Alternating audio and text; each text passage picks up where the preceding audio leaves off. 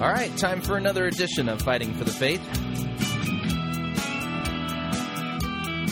I had an unexpected uh, day yesterday. We had to uh, not broadcast on Tuesday. What was at the heart of it? Well, the hard drive on my computer completely failed. You just have to put another quarter in the just- machine. is that what I had Yeah. to do? Yeah. It just takes a quarter? quarter slots. I see. Three three plays, I think. That's a big quarter slot. It looks like the si- about the size of a CD. Yeah, so uh, unfortunately, I was I, I couldn't get to any of my show files.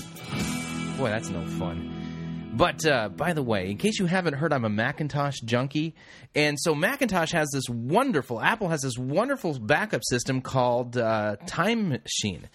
And uh, I back up my laptop on Time Machine religiously. Is let's let's put it that way and uh, it happens over my airport network. And so every hour, it's you know it's it's backing up my computer, and uh, and I was able to go back to, um, I think, within 15 minutes of the crash, you know that that current of a copy of my uh, my hard drive.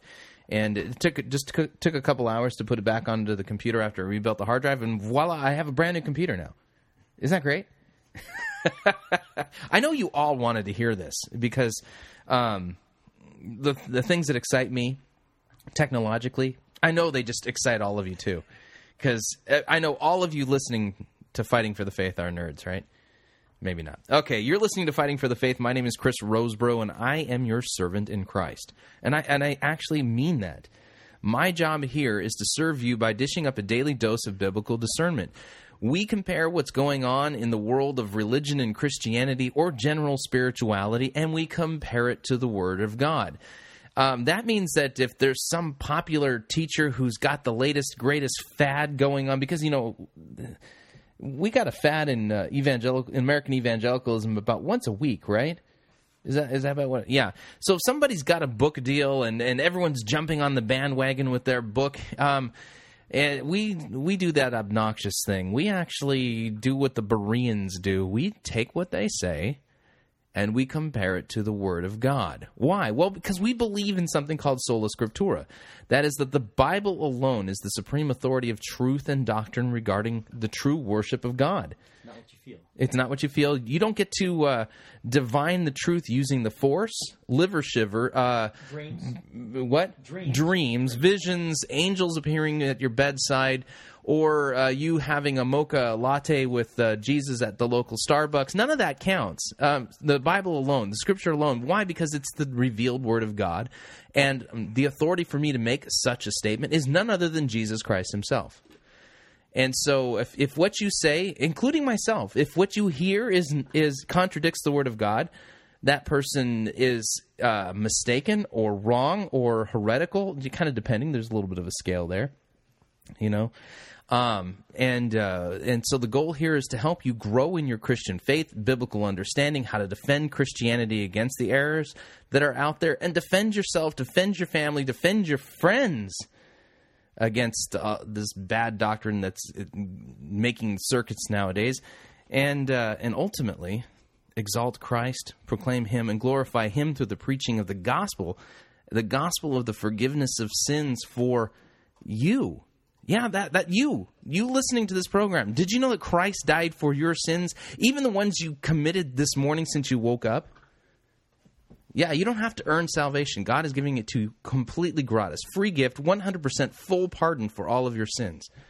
So uh, anyway, today's program we're going to be uh, we got some good listener email. Uh, I got an email today, uh, not today. I got it yesterday from a 16 year old gal.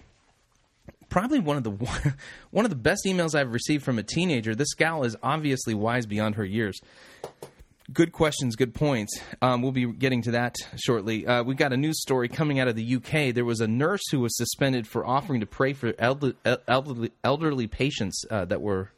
You know, she was going to pray for them and pray that God would help them recover. And she was suspended for it. We'll be reading that news story. We're going to continue working our way through the Gospel of Mark. We're going to take a listen to uh, Brian McLaren from a speech that he gave at the National Cathedral about a year ago now, and uh, it's talking about postmodern Christianity is understood as a story. We're going to listen to how he handles the scriptures, and we're going to do a little comparative work here because uh, um, I when I listen to those postmodern guys, I always think we're getting sold a bill of goods. They're telling some kind of a narrative or a meta narrative that isn't doesn't isn't exactly grounded in reality, and uh, we're going to challenge some of his meta narrative today, just because I like saying that word meta narrative. Um, and then depending on time, you know, I've been promising to do this relevant serv- sermon for a while on the Dark Knight. We're we're, we're going to review. I don't know if we'll get to it today. It just depends. You know, uh, I promised this to a few people, and I've received emails from people saying, "Hey, when are you going to review that Dark Knight sermon that you you promised that you would do?" I think I promised this like back in in December. So uh, much to the chagrin of John, because he's already shaking his head, he can tell this is not going to be a good sermon. Uh, either today or tomorrow, we're going to be listening to uh, Pastor, is it Paul or Tim Wirth? I forget. Pastor Wirth from Relevant Church there in Florida, and uh, his sermon on uh, the Batman movie, The Dark Knight. Because I mean, with the Academy Awards coming up, and you know Heath Ledger, you know posthumously being nominated for you know a, a, a, an Academy Award for his role as the Joker. I mean, how could we not be relevant and uh, exalt God and Jesus Christ in the story of the Dark Knight? John, you seem It's ridiculous. Let's look for God here. Oh, yeah. I've what there's there's like a whole we talked about this. I I, I won't talk about it today, but uh, I'll just mention it in passing. I another Christian Post story. Um, how to share your faith using the MTV's uh, show, uh, something like Best Dance Crew or something like that. Because I had no idea that MTV on that Dance Crew show, which I've never even seen one episode at this point. So maybe I mean maybe they exalt Jesus Christ on that Dance Crew show on MTV, but boy, um, I am skeptical. find Christ in Dr. Seuss books. Myrtle the Turtle. Yeah, well, remember Theologians for your Oh, noggins? those are awful. yeah, I, awful, I got an email from somebody asking me about you know, where to find that in the archives. I got to go back and find that thing for that guy and bring it out now. Um, I, I guess Sesame Street will be next. You know, is it true that the Cookie Monster is no longer the Cookie Monster? He's like the Veggie Monster or something now. I think he eats carrots, He eats carrots, but I'm not positive. so he, he he no longer sings that song "C is for cookie and cookies are for me." It's been a long time since I've seen that. Would it be C is for carrots and carrots are for me? Does he sing that? I, I don't know. He sang the last one. All I know is that, that when my my children were really small and they would watch Sesame Street, that Elmo character, it- the the the, the, the that high pitched Elmo voice, um, I actually would have violent dreams of doing harm to that Muppet, you know. But that's again just showing my my lack of sanctification, I guess.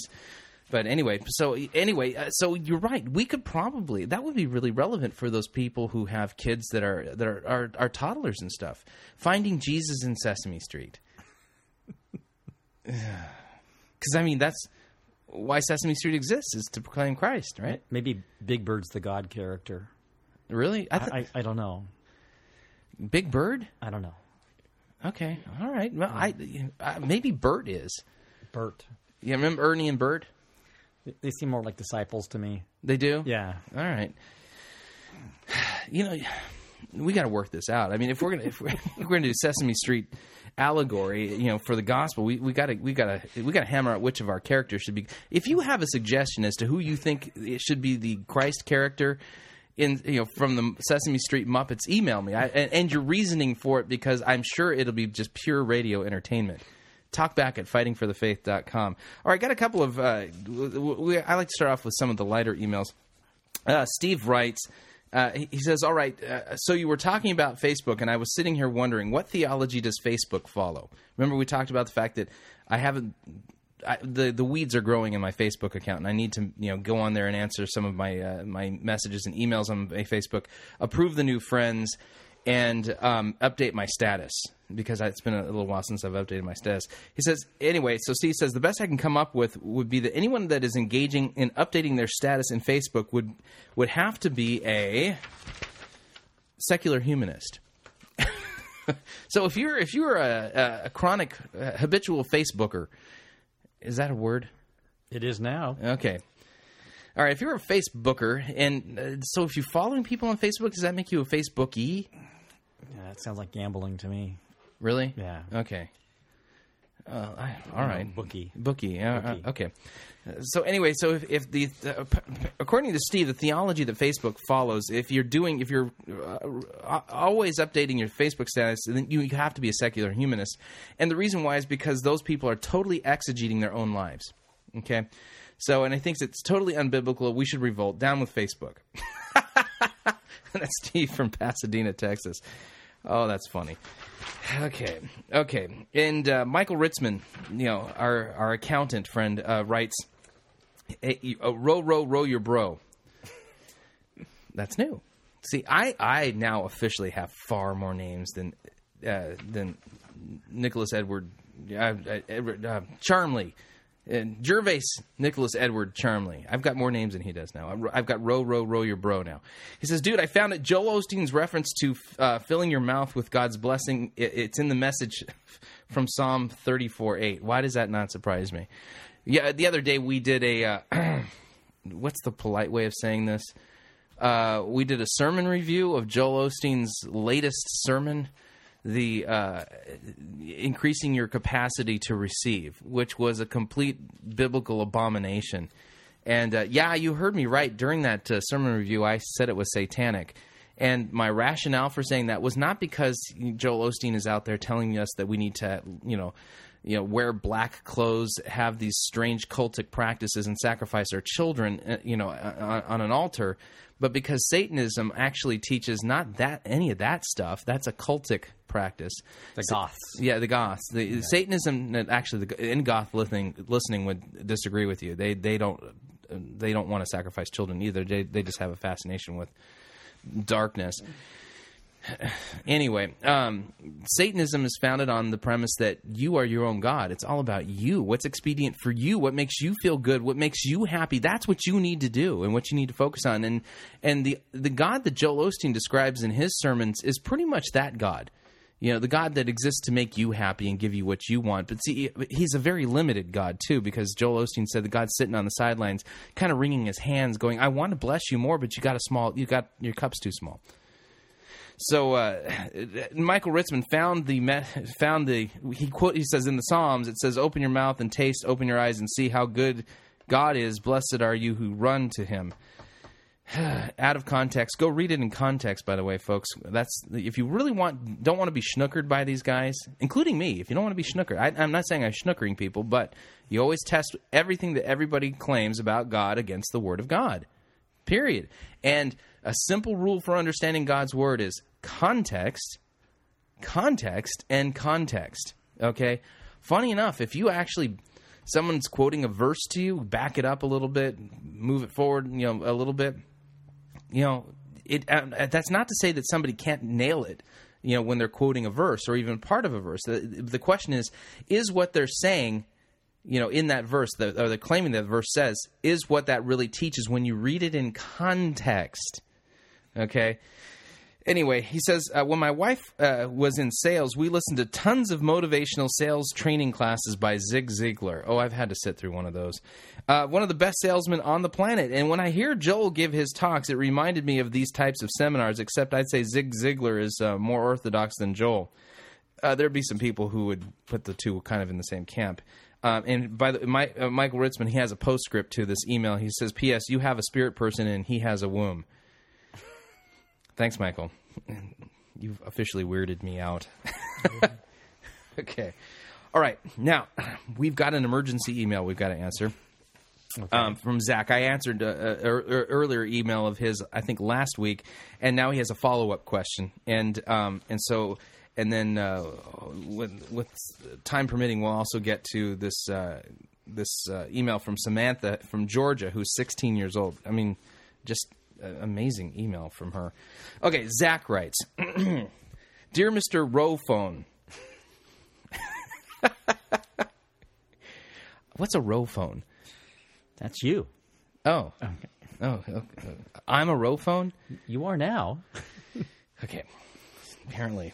See, adding to my list. Yeah, I, you know what? I it'd be funny if we compiled the entire list of all these tortured ways of saying my name. And I, I like the fact that, that everyone's being really lighthearted and, and good spirited about it because I'm so used to my norm, name being tortured. This is actually kind of fun. He says, "Dear Mr. Uh, Rofone, thank you for the so much for answering my question on the podcast. I was it was definitely the highlight of my week. I told all my friends, but I don't think they found it as impressive as I hoped." They're going, Rofone who? Who's this Rofone guy? I, I sit here every day and I kind of feel the same way. Thanks, John. At least I don't have to worry about you uh, puffing up my ego. I'm going to have to go see my counselor now. anyway, he says, I ran to another bunch of campus pastors. I ran into another bunch of campus pastors today and stopped to talk to, to the ubiquitous man of the side, and we got into a discussion about the law because the gospel wasn't really present anyway. And he made an interesting claim. Sin for Christians should be the exception. That's his claim. Okay. And let me I'm going to read this email and then circle back to answer the questions. He says he says uh, sin for Christians should be the exception, not the rule. I only sin sparingly, this guy claimed. Wow, he's holier than I am. He says, I challenged him on this, which you should have done, by the way, Zach. And he replied, Well, think about it this way God cannot be in the presence of sin Okay, and this this is what we call a syllogism. Okay, watch. There's there's some missing points here. So the premise number one: God cannot be in the presence of sin, and so uh, Zach nodded in agreement. And so the guy concluded: So if you're in sin, if you sin, you're not with Him. Okay, that's what this guy claimed. Okay. So the guy continues says, "I do not. I do. Uh, actually, Zach says, I do sin and I do repent. But if you're sinning every day, James would say that you aren't really a Christian." Oh, oh, apparently that guy says that. Okay, hang on a second. Let's. Okay, let me make sure I got all the characters right here. Zach asked this guy the question. The guy says God cannot be in the presence of sin. He nodded in agreement. That's Zach. So if you're if you sin, you're not with him. I do sin and I do repent. But if you're sinning every day, James would say that you aren't really a Christian. That's okay. This is this guy talking. So Zach asking the interjects here says, I wasn't sure how to take this.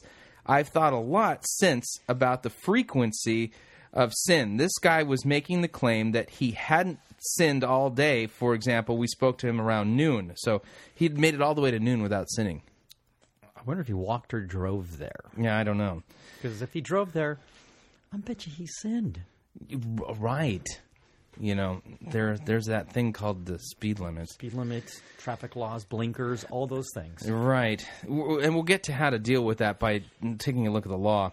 And he says, uh, uh so he says, I wasn't sure how to take this. Okay, so uh, he, uh, I know personally, I'd sinned probably ten to fifteen times already that uh, to at to that point in the day, and the number was only low because I got up at ten thirty so within an hour and a half, poor Zach here has already you know you know racked up ten to fifteen sins, and I would say you know Zach, that's probably low. That's a conservative number. He says, I'm beginning to doubt whether or not I, I, I really am a Christian. See, this is why we have to handle this question. Uh, Zach, you're, you are absolutely a Christian. Hang in there. We'll walk you through it. He says, I can't honestly say that I've ever started one single day loving God with all of my heart, mind, and strength. Amen. That's good confession. And he said, And yes, I repent of my sin, but I can't really claim that I ever have zero intention of ever committing those exact same sins again. If I'm repenting of lying, for example, I'm generally heartbroken over my failure. I also know that my contrite spirit will not prevent me from lying in the future. And I mean in the immediate future, like I'll probably end up lying or telling a half truth or something the very, he says the next day. I'll, I'll say, you know, you might even do it the same day. H- have I really repented? Isn't repentance a turn from sin? Great question. Uh, am I am I just constantly turning and turning uh, to and fro from Christ? Is is that a Christian life? Constant failure? If this man is so sure he hasn't sinned in a day, why am I so unsure that I've ever had a single second where I was not truly sinning? I need your help. I am not as sure of my salvation as I was two hours ago. Okay, this is a great, great email.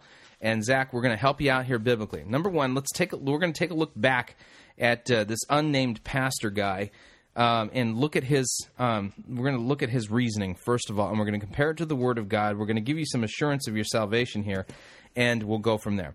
Okay. Um, okay. So the guy said that uh, sins sin for Christians should be the exception, not the rule. Okay. Now, I've heard this claim before myself. Okay. Now, right off the bat, I would challenge that assertion because it's an undocumented, un, you know, it, there's no biblical passage to uh, to back that up. I would basically say, okay, show me the verse that says that. Okay. What did what did uh, Paul call himself? Oh, we're gonna get there. Okay. Okay. You, You're gonna steal my thunder, John.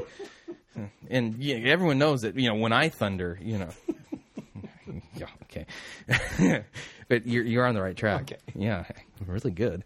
Anyway, so uh, so he says sin for Christians should be the exception, not the rule. And then he said he only sins sparingly. I would challenge that guy and basically say, okay, well, let's pull out the Decalogue, uh, the Ten Commandments, and let's just do some comparative work. Go to Exodus chapter 20 and start walking him through it. Okay? You know, because that is a very interesting assertion. And there's a couple of reasons why somebody would say that. Okay? I would basically say they don't really understand what God's law is demanding of them. Okay? And Zach, you have a far better understanding of what God's law is demanding of you because you realize that you don't wake up uh, any single day loving God with all of your heart. You have a better understanding of the law than this guy. And so what happens is is that over and over and over again, people who say they're pulling off the law, that they're keeping it, they're sinning sparingly, the only way they can, can say that in a good conscience is if they really don't understand what the law is expecting of them. Okay? And anyone who says, "Well, I, I, I I've gone, you know, a couple of days loving the Lord your God with all of your, my heart," you know, really, have you did you sin during those two days? Well, yeah.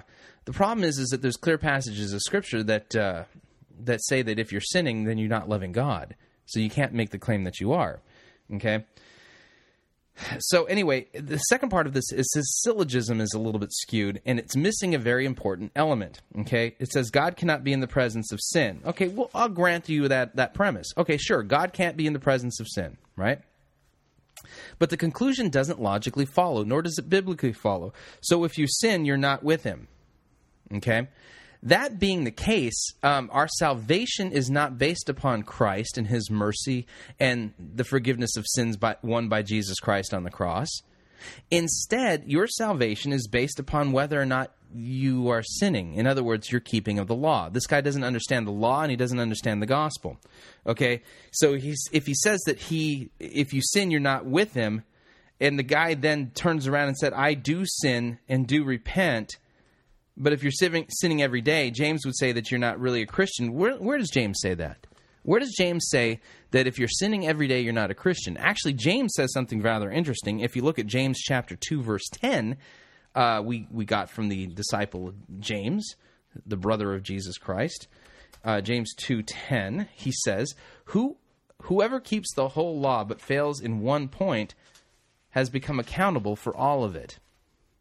So every time you sin, you break one of the Ten Commandments or one of the commandments, you're actually guilty of breaking the entire law. Okay? Um, so when somebody makes assertions like this regarding the law, they don't understand what the law is demanding, and they do, and they misunderstand what the law is for. The purpose of the law, according to Scripture, is to convict us of our sin. It, no one will be declared righteous in the sight of God through his law keeping. And that's where the problem is. And the reason why James or Zach, sorry, the reason why you're feeling you're, you're questioning your you're not so sure of your salvation is because this guy, this this pastor dude, who I would basically say probably sounds very pietistic um, and legalistic, um, is pointing you to the law for your assurance of your salvation rather than to the cross. And yet, the New Testament scriptures would point you to the cross for your assurance of salvation, not to the law. Okay? Because when you look to the law for the assurance of your salvation, um, you are either going to despair because you realize that you don't keep it. And by the way, repentance, by the way, the, the Greek word metanoia, understand this. It, it really under, it's understood as a change of mind. Okay? And when you think about the ultimate change of mind, human beings by nature think that they're okay. I'm okay, you're okay. Anyone who isn't in prison is generally a good person. I'm not a bad person. I, you know, I'm, you know, I obviously I'm not perfect and I, you know, I have my faults, but I'm not a wretched sinner. Right? Uh, uh, repentance would basically look like, um, ho- holy guacamole. I'm a wretched sinner in need of a savior. That I have no righteousness of my own, and if I have to stand before God and give an accounting of all my sins, I'm not going to be able to stand. You know, so repentance is one of constantly recognizing your sinfulness and your need for a savior. It's agreeing with God that you are a sinner and agreeing with God that the only solution for your sin problem is Jesus Christ and the forgiveness of your sins. Now, what happens for Christians, and this is important, sanctification is a very interesting thing that happens in the life of a Christian. Christians do good works because of what they are. Sinners sin because they're sinful by nature. Christians do good works because God has turned them from a goat into a sheep, has indwelled them, that person, with the Holy Spirit, convicts them of their sin, and is working to curb the appetite of sin in their life, is working to convict them of the sins that they commit. And the ultimately what happens is is that the life of a Christian is one of somebody who humbly wakes up every day realizing that he's a wretched sinner in need of a Savior, has done nothing to earn his salvation, but looks only to Christ alone for his salvation, takes up his cross, considers himself to be as good as a dead man, and follows Jesus. You know, I keep on thinking of, of a very good book that's probably under 10 bucks that has a great talks about the Ten Commandments Uh-huh. and commentary. Oh, uh, would you be thinking about the Small Catechism? I would Luther's Small Catechism. You know what I'll do is I'll put a link up to Luther's Small Catechism um, uh, uh, at the end of today's show because it's online. If you want to, if you if you want to preempt me and don't have to go to fightingforthefaith.com, you can go to bookofconcord.org and click on the link for Luther's Small Catechism. And that's the wonderful thing about Luther's Catechism is it, it runs through the basics of the Christian faith by looking at the Ten Commandments, the Apostles' Creed, uh, the Lord's Prayer. I mean, the, basically the chief things that you know, and it, and it it starts off with the law. And it's a wonderful little book because it teaches you to examine your life in light of the law and, and, and to show you your need for a Savior. So, but now let me let me add a little bit more comforting stuff to this. When we come back from the break, I'm going to uh, continue answering Zach's email regarding this by take, having him take a look at the Apostle Paul and what he's written regarding this, and um, and you know, so we, we, we can hopefully get him to stop looking to the uh, to the law as to determining whether or not he's a Christian. Because if we look to the law, and that's uh, am I a Christian and I'm looking at God's law? Well, maybe I'm not today. uh, that that that's uh, that's an exercise in in futility, uh, or that could lead to despair. So if you'd like to email us regarding anything you've heard on today's program so far, you can do so at talkback at fightingforthefaith.com. Talkback at fightingforthefaith.com. We will be right back.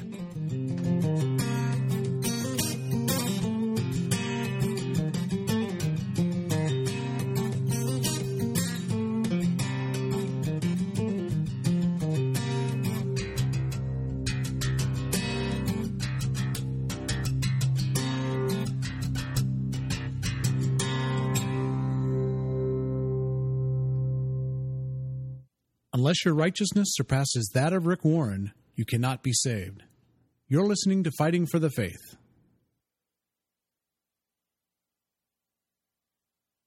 It's Monty Python's Flying Circus Church.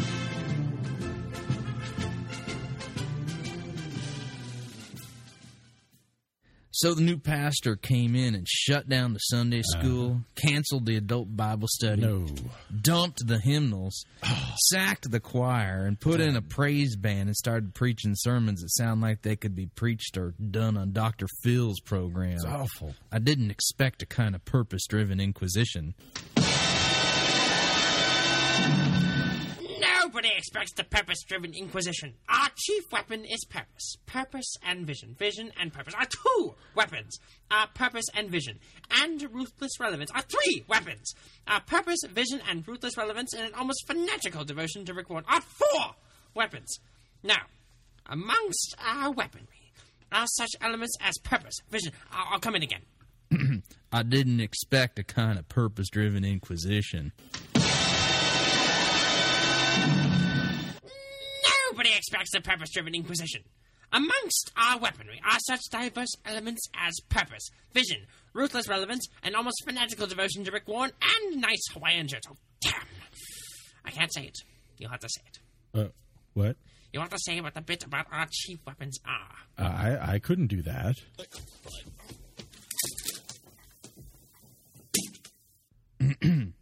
I didn't expect a kind of purpose driven inquisition. Uh, nobody uh, Expects. uh, expects no nobody expects the um, purpose driven Inquisition. I, I know, I know. Nobody expects the purpose-driven Inquisition. In fact, those who our do chief ex- weapons are. our chief weapons are um, Purpose. Uh, vision. Okay, and- okay, stop, stop that, stop that. Ah, Our chief weapons are purpose. Blah, blah, blah, blah, blah. Youth Pastor Rick, read the charges. Dude, you're like hereby charged with being divisive and not following our program. That's enough! Now, how do you plead? Well, We're innocent. innocent. Ha! Ha! Ha! ha! we'll soon change your mind about that.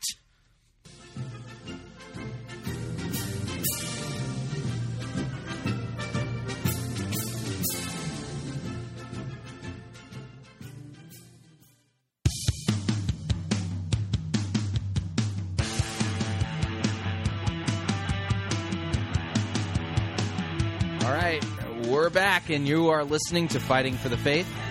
My name is Chris Rosebrough. In the middle of helping uh, Zach out so that he doesn't despair about his Christianity.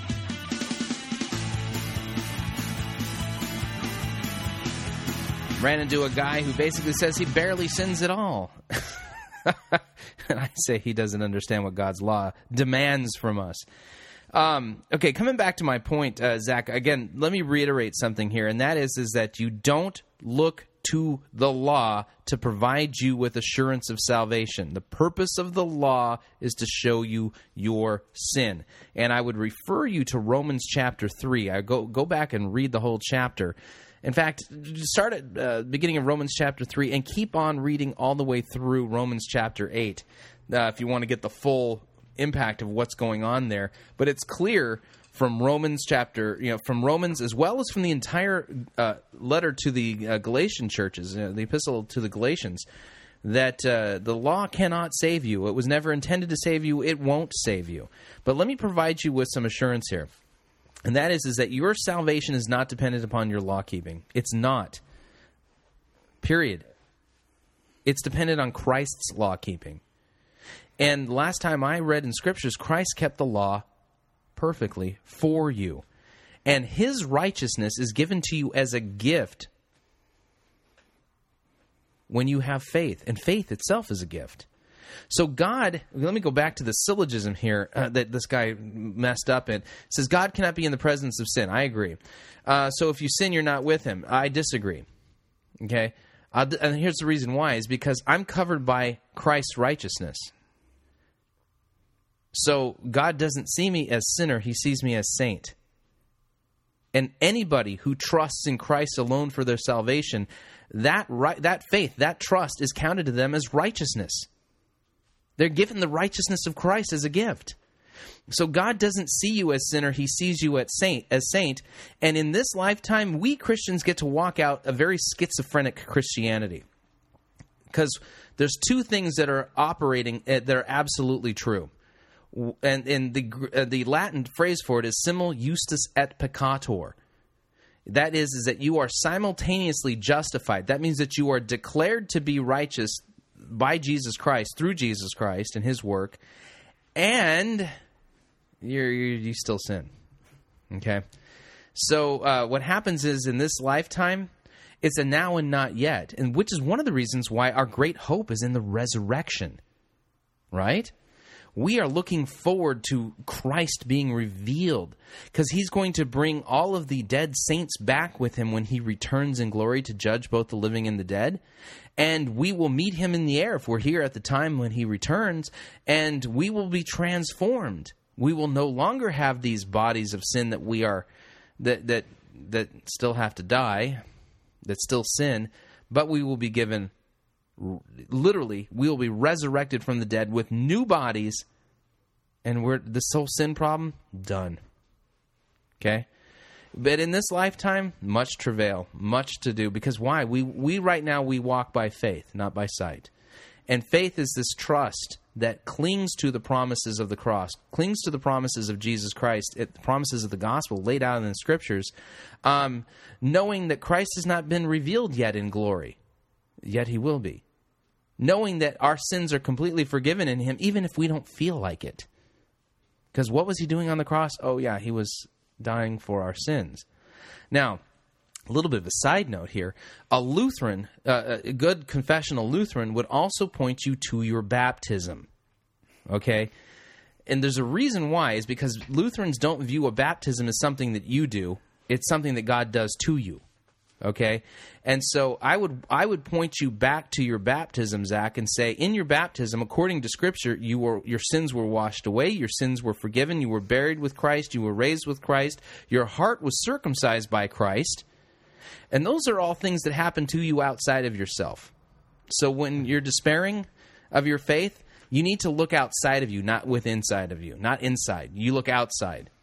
And the nice thing about uh, a good understanding about baptism is that baptism is gospel, it's not law. There, and so I would say, Zach, you're baptized. Christ has washed away your sins. You were buried with Christ and you were raised with him. I, I think it was uh, Reverend Swirla who said, uh, in Christ's baptism, I mean, in our baptism, we were cleaned. Yeah. And in Christ's baptism, he took upon yeah, those sins. uh, exactly like a big sponge, soaking up all the sin out of the Jordan River. so he, he took upon our sins, and we were freed from our sins. Right, exactly. I, love that, how it went that. Yep. So uh, that being the case, okay, let me let me give you an example of a mature Christian. Uh, John, real quick here, um, do you think the Apostle Paul would qualify as a mature Christian? I yes, I would I mean, say that. considering he wrote like vast quantities of the New Testament, right? um, he, I think he qualifies. Yes. Okay, so he's not some kind of a fly by night, um, shallow. What, what's the word, word they use? Um, backslidden, um, uh, carnal Christian. I would say not. Okay, so you would think Paul? Uh, what's the term they use nowadays? On fire for the Lord. Yeah. yeah. I, I think he he definitely counts as being in that in that uh, that status. Let's read what the Apostle Paul writes about himself regarding his sinful nature. We read from Romans chapter 7, starting at verse 14. For we know that the law is spiritual, but I am of the flesh and sold under sin. He, by the way, he's writing in the present tense there. He's not talking in past tense. He's talking about himself the way he is or was at the time he was writing this letter. Okay? He says, so for instance, okay, let's let, let me give an example of present tense. I am currently overweight. I am overweight. That's present tense. Okay, now it may be that uh, that a year from now, I can say I am now at a healthy weight. I am no longer overweight. Right? Okay. The thing is, is that if you're listening to this podcast, be it uh, in February of 2009 when it was recorded, or if you're listening a year from now, at the time that it was recorded in present tense, I can say I am overweight. Okay? And no one could say, Chris, you're lying. Because look at you now. You, you're just so skinny and, and healthy. Well, that's it. That, I'm dreaming. okay, the point is, is that when you're writing in present tense or speaking in present tense, you're talking about a present reality. This whole section here in Romans 7 is written in present tense, which means at the time that Paul was writing it, this is what he viewed about himself, which, by the way, was true. And, it, and what he's writing about himself is true not only about him, but also us. This is where we get this concept of that Latin simul justus et peccator. For we know that the law is spiritual, but I am of the flesh, sold under sin. For I do not understand my own actions. For I do not do what I want, but I do the very things that I hate.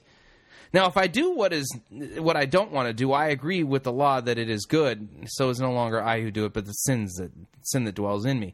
For I know that nothing good dwells in me; that is in my flesh. For I have the desire to do what's right, but I do not have the ability to carry it out. For I do not do the good that I want, but I do the evil that I don't want. That's what I keep on doing. Now, if I do what I do not want, it is no longer I who do it, but it's sin that dwells within me.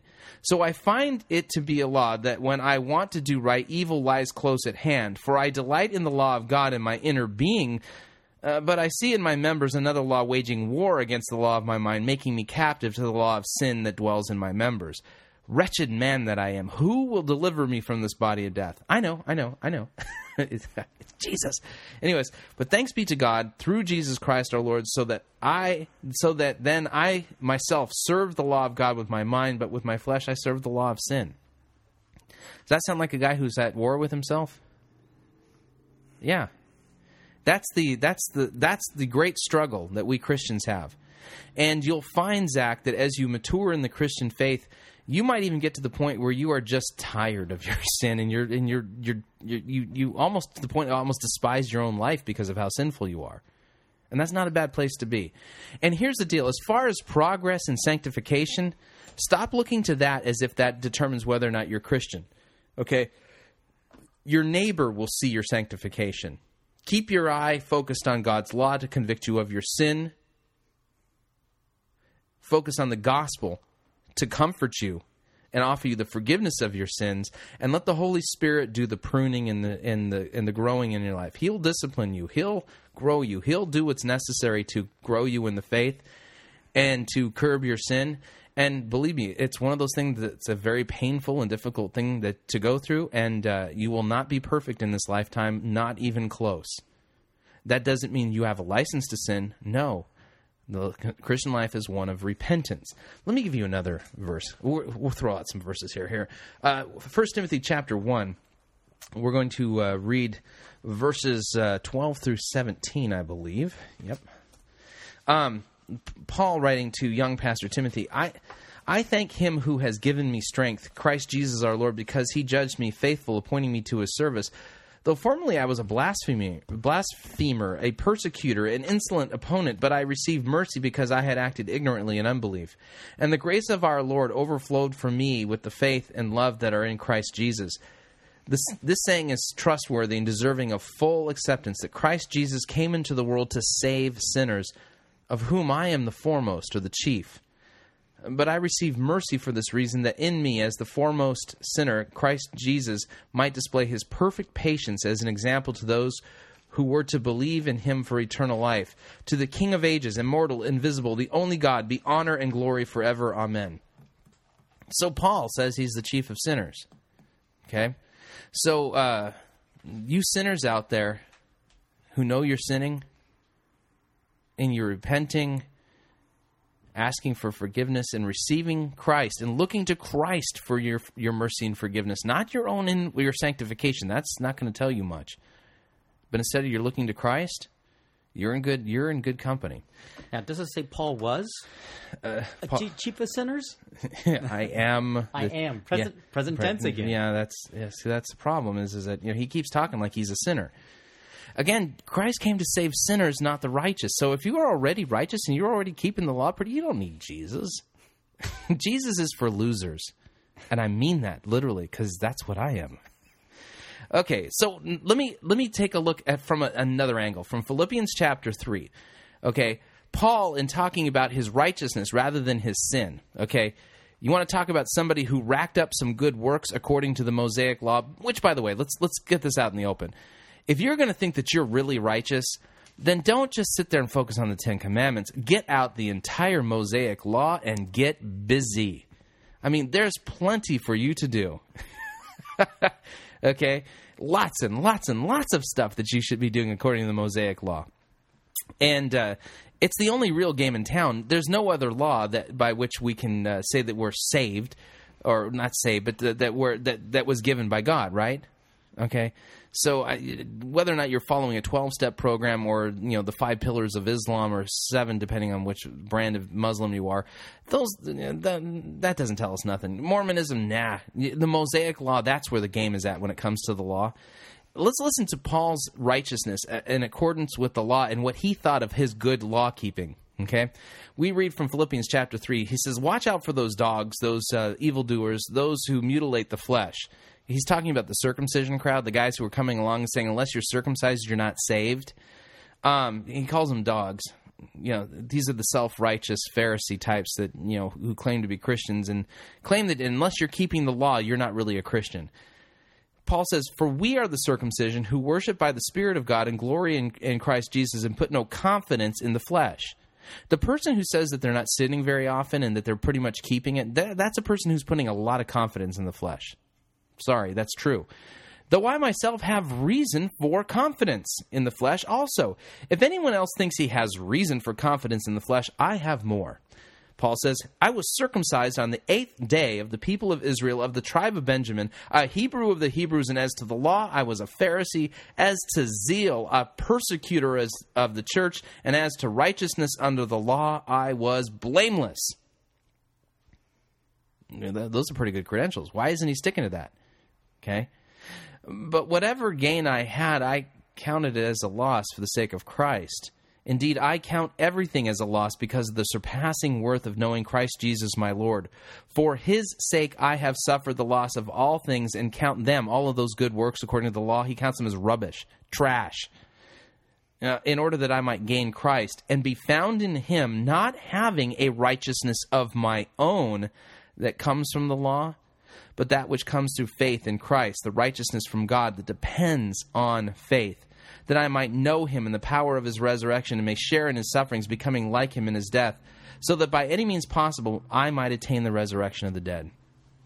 So, Paul, I mean, if anyone had credentials as to law keeping, he was blameless under the law. And he considers that to be rubbish, not having a righteousness of his own that comes from the law, but a righteousness that is of faith, by faith in Jesus Christ. You can't do better than Jesus' righteousness. And that's what's given to you as a gift by faith. And here's the fun part you believe that, you trust that. If God has given you faith and you trust in that, then you know what's going to happen?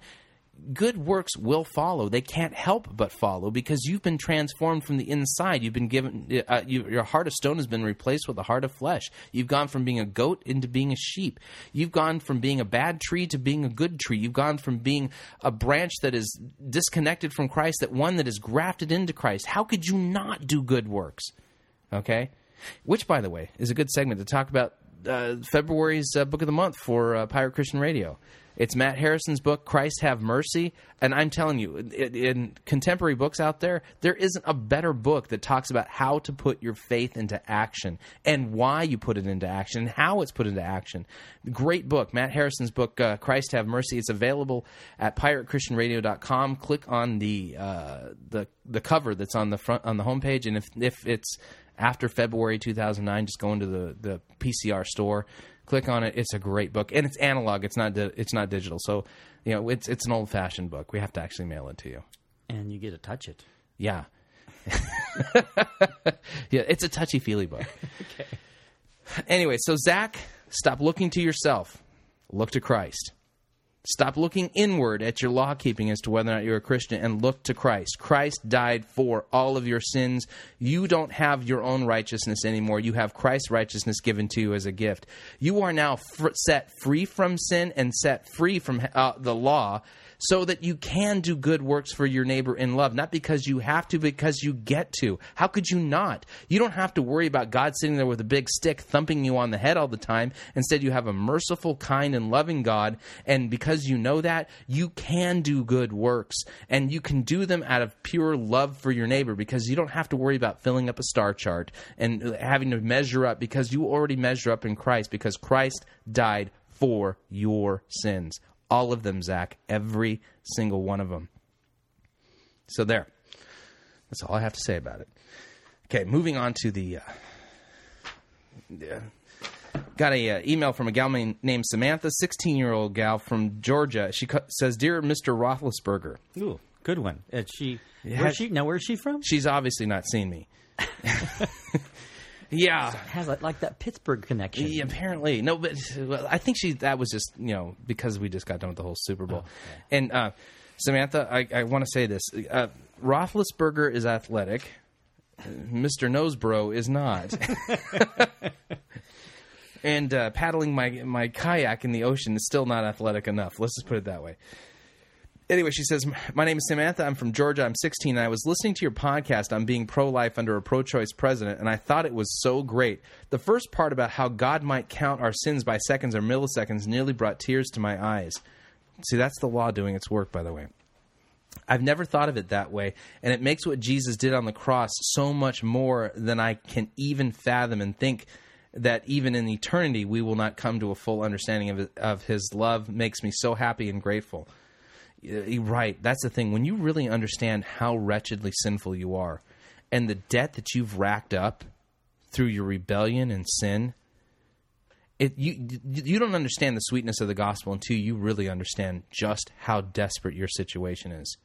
You have absolutely nothing, nothing to offer God as far as your own self righteousness. You are dead in your trespasses and sin. You are rotten to the core, and the sins that you've racked up, you don't even uh, we don't even realize the depth of the magnitude of our debt to God. I think we only see the tip of the iceberg. And I think if, if Christ were to allow us just to feel the full weight of our sin for even a second, it would crush us. That's just my opinion. You know. So anyway, but the answer but here's the deal. When you do understand that you're sinning against God constantly, that makes the gospel that much sweeter. It really does. And you know, we we can we ah we do these great works. We do these good works because we can. It's just this I don't have to. I get to do these good things. How could I not? Anyway, she says, um, another thing about the podcast that really struck me was uh, John Piper talking about abortion. I love Mr. Piper. That's, that would be Pastor Piper to you, ma'am. and he says, I think he's one of the most outspoken members of the true church on this on the topic. I wish that someone would write a letter to President Obama like the one he was describing. I'm sure that's happened. Um, I'm sure uh, President Obama gets all kinds of emails, including really good ones or mail from people. She says, surely then Obama would see how disgusting the thing is that he is supporting is. That's the problem is, is that he doesn't see how disgusting the thing that he is supporting in is. And so our our prayer for President Obama needs to be one where God would open his eyes and give him and grant him repentance. That's really our prayer for uh, President Obama. And we do that not only for his sake, but also for the sake of all of the unborn infants that are going to be murdered through his policies and his expansion of, of, of, of abortion. So, um, she, she says, I will respect President Obama, unlike some following the example of David when Saul was king, but I find many things about his presidency already that I absolutely hate. Now, I agree, and this is a good point. This is where I thought that she showed quite a bit of biblical wisdom. You remember, uh, Saul is is uh, anointed king, and um, he immediately, when God tells him to do something, Saul just has his own agenda and doesn't obey God and, and doesn't do what God instructs him to do over and over and over again. And finally, the, the prophet Samuel, God gets a phone call from the from uh, uh, Saul. Samuel gets a phone call from God, basically saying, "I'm, I'm done with Saul." And this unthinkable thing happens.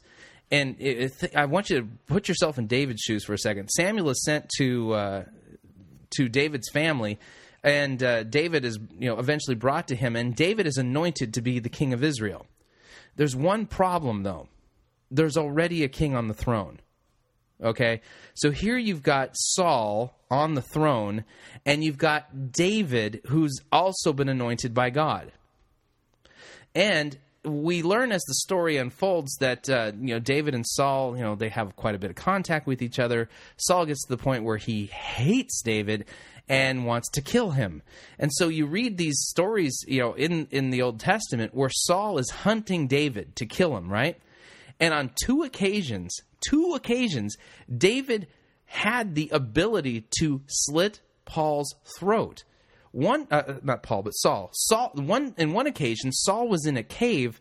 Um, we'll euphemistically say he was relieving himself. He was using the cave as a latrine, and it just so happened that Dave and some of his men were hiding in the back of the cave, and Saul wasn't aware of it.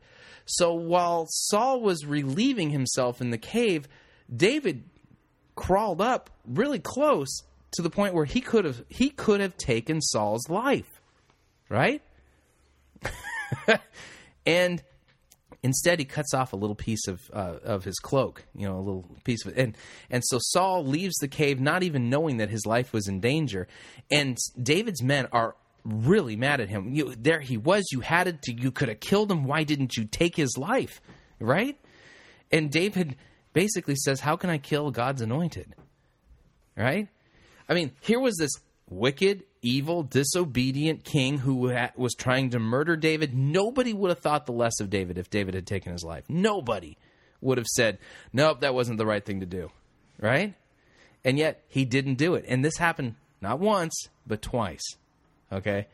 And so David respects the office that Saul held as being given to given to Saul by God and that's why he didn't take Saul's life. And I think there's something to be learned from that a little bit here. Here we've got this president that uh, I don't like his policies one bit. You know, I'll make no bones about it.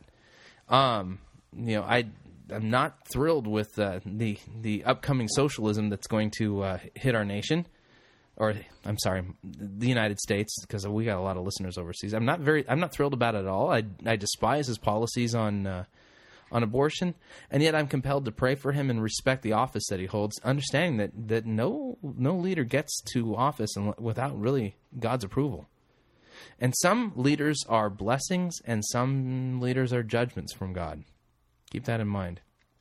So, anyway, um, Samantha, I just again showed quite a little, quite a bit of biblical wisdom referencing uh, David and Saul. Um, she says, I have two questions for you. First, I was wondering if you could put the ebook Christianity Liberalism on iTunes because I have a bunch of gift cards and uh, wouldn't have to spend actual money.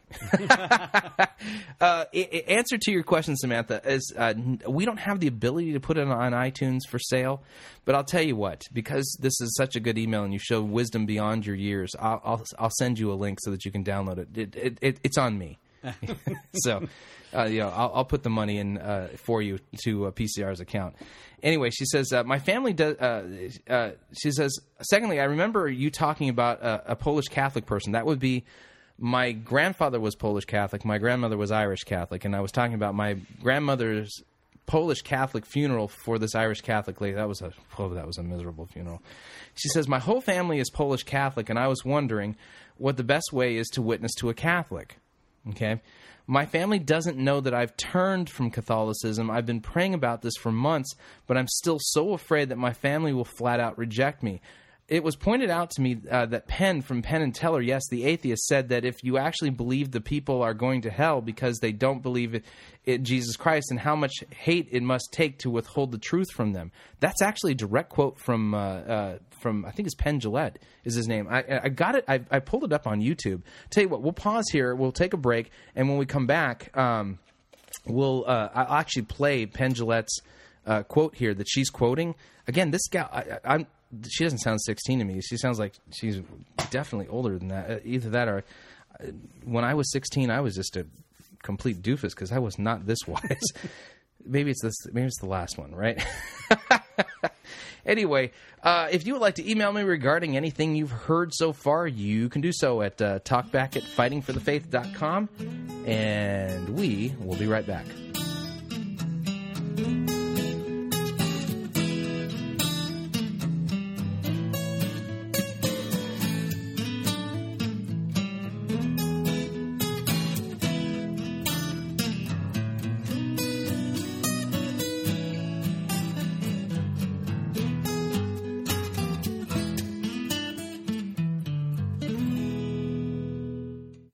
If you want advice on how to have your best life now, you are in the wrong place. You're listening to Fighting for the Faith.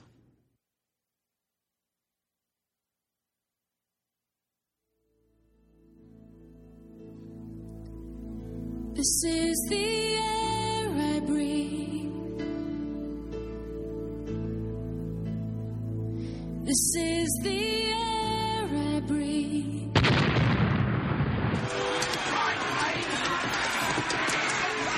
I've had enough of this sissy, pansy, turning photo written music you have the audacity to call worship.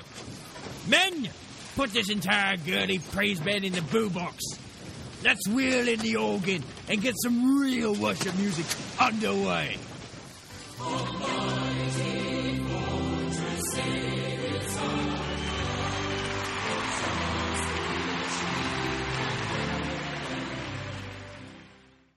Ye be listening to Pirate Christian Radio.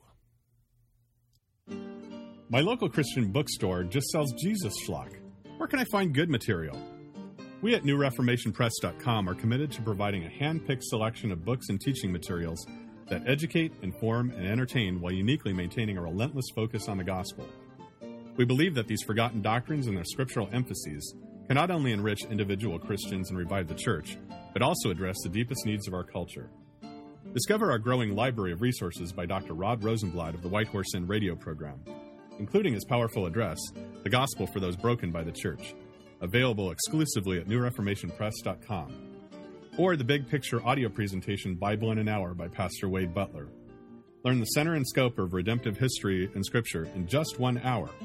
And of course, be sure not to miss our selection of t shirts, gifts, and artwork as well. NewReformationPress.com. Finally, Reformation theology made accessible.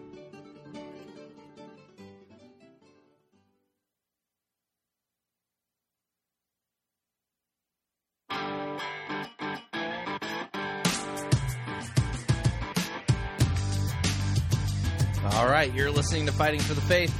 I am Chris Rosebrough. Want to remind you, Fighting for the Faith is listener supported. That means we depend on you to pay our bills. So if you are uh, growing in Christ, growing in your understanding of Christianity, sound doctrine, how to defend the Christian faith, then we need you to support us. And you can do so a couple of ways. Number one, you can write a check. Fighting for the Faith at Post Office Box 791, San Juan Capistrano, California, zip code 92693. Or you can just visit us online at uh, fightingforthefaith.com and click on the donate button, and uh, that will also help support us. Again, we appreciate all of you who are supporting us and helping to pay our bills, and uh, would like to ask all of you uh, to consider doing the same. Get, let me get back to my email here uh, from Samantha from Georgia, a 16 year old girl who has really good understanding of the scriptures. Um, she's been talking about the fact that she's got a Catholic family and wants to know the best way to witness to a, a Catholic. But she's taught. She brought up uh, Penn Jillette. Uh, he has a YouTube video that's out there, and um, he Penn Jillette. In case you don't know, he's a Penn and Teller, and he is uh, he's he's an avowed atheist. He he knows that there's not a God. At least that's what he says. And he said something very interesting. There's a YouTube video. I'll put a link up to it at fightingforthefaith.com where he talks about receiving a gift of a Bible. And so uh, let me play that segment for you uh, without any further ado so that you can uh, hear what he said, because he makes a very interesting point. It's called Crackle. Hang on a second here. Here we go. I want to talk to you about this. Uh, I get home from the show, and at the end of the show, as I've mentioned before, we go out and we uh, we talk to folks and you know sign an occasional autograph and shake hands and so on. And there was one guy waiting over to the side in the um, what I call the hover position. After I was all done, big guy, probably about my age, big guy, and um, he had been the um, the guy who has uh, picks the joke during our psychic comedian section of the show. Uh, so he had the props from that in his hand because we give those away. He had the the joke book and the and the envelope and the paper and stuff. If you haven't seen the live show, I, uh, it's not worth explaining. But he had props from the show that we'd given him from the night before. Uh, he wasn't the guy that night, and he walked over to me and he said. Um, I was here last night at the show, and uh, uh, I saw the show and I liked it. I wanted. He was very complimentary about my use of language and um, complimentary about you know honesty and stuff. He said nice stuff. No reason to go into it. He said nice stuff, and then he said, "I brought this for you," and he handed me a uh, Gideon Pocket Edition um, I thought it said from the New Testament, but I also thought it was Psalms from the New Testament, right? Uh, Psalms from the New, just part of the New Testament. Little book about this big, this thick, you know. He said, I wrote in the front of it, and I wanted you to have this. I'm kind of uh, proselytizing. And then he said, I'm a businessman. I'm, I'm sane. I'm not crazy. And he looked me right in the eye and did all of this. And uh, it was really wonderful. I believe he knew that I was an atheist.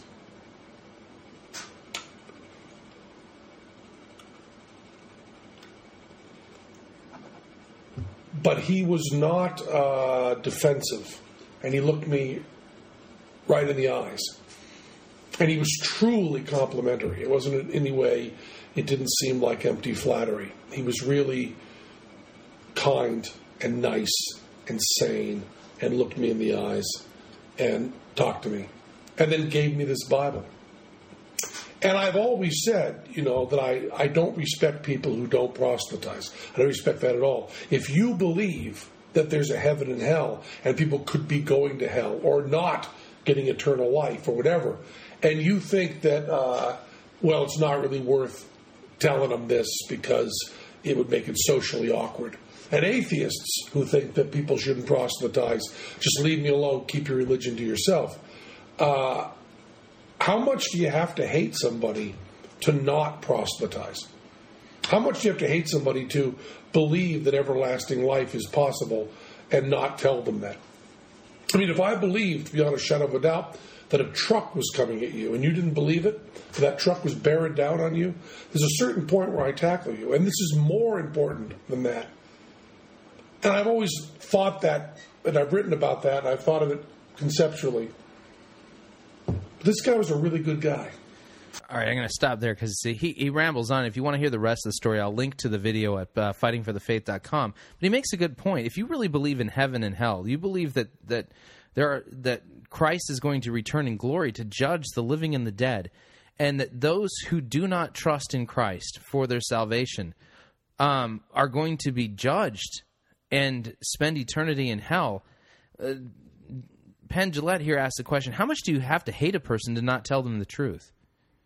Which I think is a is a, a profound question, and uh, well, this this was what uh, Samantha was re- referencing in her email.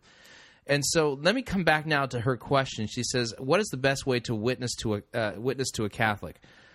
I'm going to say the best way to witness to people, period, regardless of whether they're Catholic, Mormon, uh, Buddhist, uh, atheist, or whatever, is to exalt Christ crucified for our sins.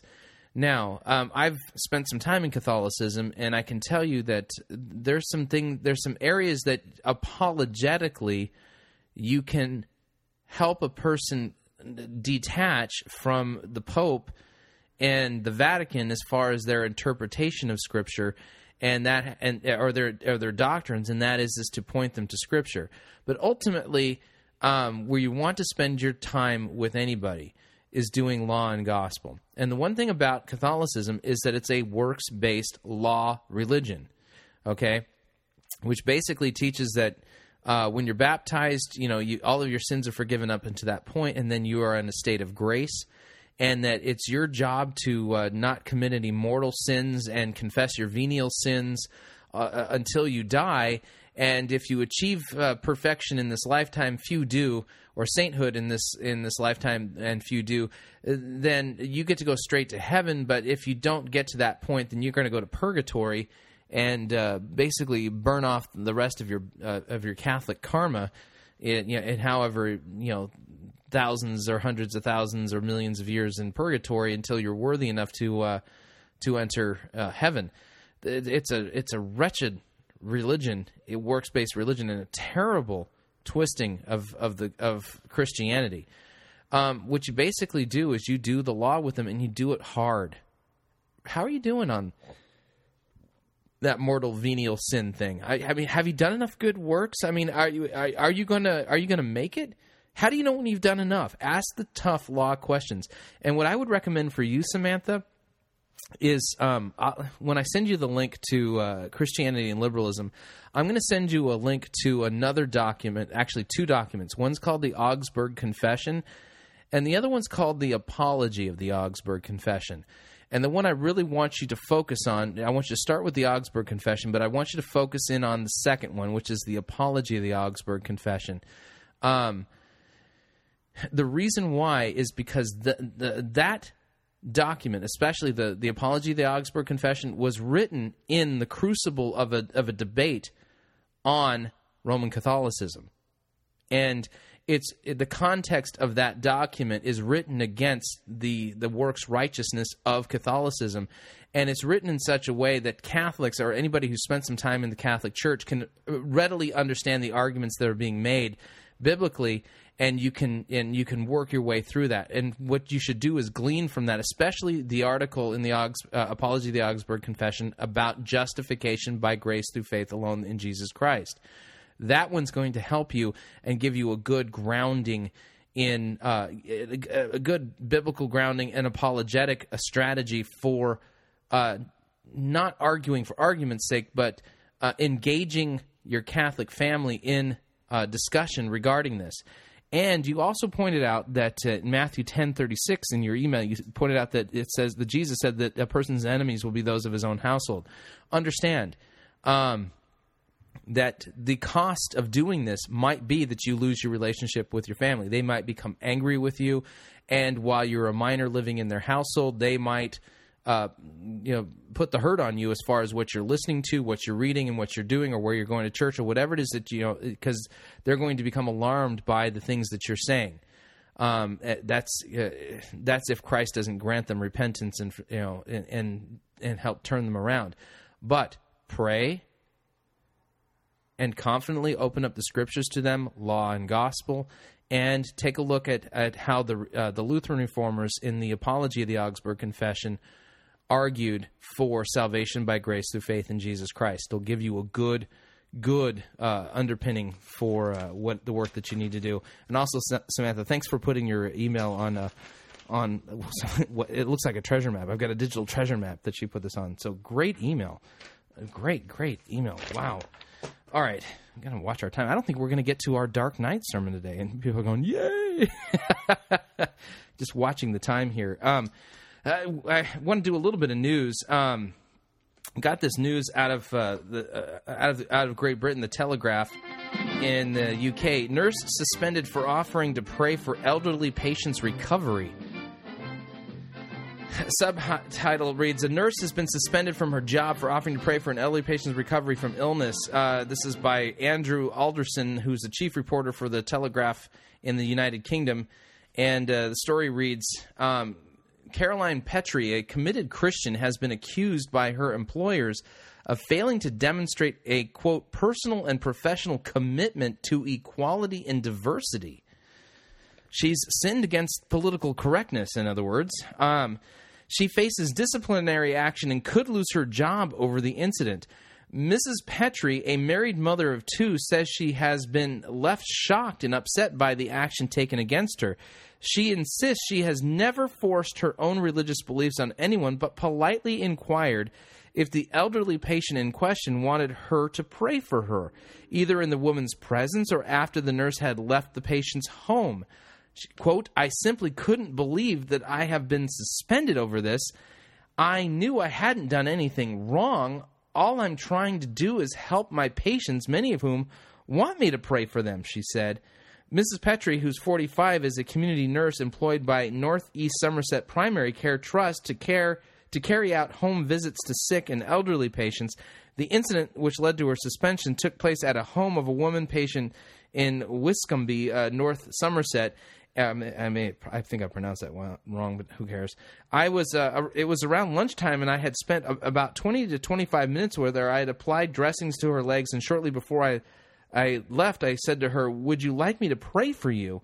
She said, "No, thank you." And I said, "Okay." I only offered to pray for her because I was concerned for her welfare and wanted her to get better. However, after the incident on December fifteenth, she was contacted by the trust and asked to explain her actions. The woman patient, who is believed to be in her late 70s, is understood to have complained to the trust. Mrs. Petrie will not disclose the woman's name or reveal the precise nature of her ailment because that would be a breach, a breach of patient confidentiality. Mrs. Petrie, uh, Petrie uh, who lived lives in West Weston Supermar, North Somerset, said she was initially confronted the next day by a nursing sister who said that the patient had been taken aback by her question about prayer. I said, I'm sorry, did I offend or upset her? The sister said, No, no, no. She was just a bit taken back. You must be aware of your professional code of conduct. I would be careful. But the next day, my coordinator left a message on my home phone, and I realized this had been taken further. Mrs. Petrie said that she often she often offers to pray for her patients that they that many take her up on it. She either prays with them or after she has left their home. The nurse has been a committed Christian since she was 10 after her mother died of breast cancer. Initially, she was Church of England, but she switched to the Baptist faith nine years ago. My faith is very important to me, she said. Mrs. Petrie had previously been reprimanded for an incident in uh, Clevedon in last October where she offered to give a small homemade prayer card to an elderly male patient who had happily accepted it. On this occasion, the patient's carer, who was with him, uh, raised concerns over the incident. Allison Withers, Mrs. Petrie's boss at the time, wrote to her at the end of uh, November saying, As a nurse, you are required to uphold the reputation of your profession. Your NMC, Nursing Midwifery Council Code, states that you must demonstrate a personal and professional commitment to equality and diversity, and you must not use your professional status to promote causes that are not related to health. In the letter, Mrs. Petrie, who qualified as a nurse in 1985, was asked to attend an equality and diversity course and warned if there is any further similar incident, it may be treated as potential misconduct and the formal disciplinary procedure could be instigated. Mrs. Petrie said, I stopped handing out prayer cards after that, but I found it more and more difficult not to offer them. My concern is for the person as a whole, not just their health. I was told not to force my faith on anyone, but I could respond if patients themselves brought up the subject of religion. It is the second incident, the, the offer to pray for a patient that led to the disciplinary action. She was suspended for her part time job without pay on December 17th. So apparently, this woman is a criminal. Now, I mean, I mean, let's just stone her. I mean, holy guacamole! I- I- uh, offering to pray for somebody now could get you to lose your job. And I think this is a sign of uh, a sign of the times. And the problem here is is that the thing that's become God is political correctness.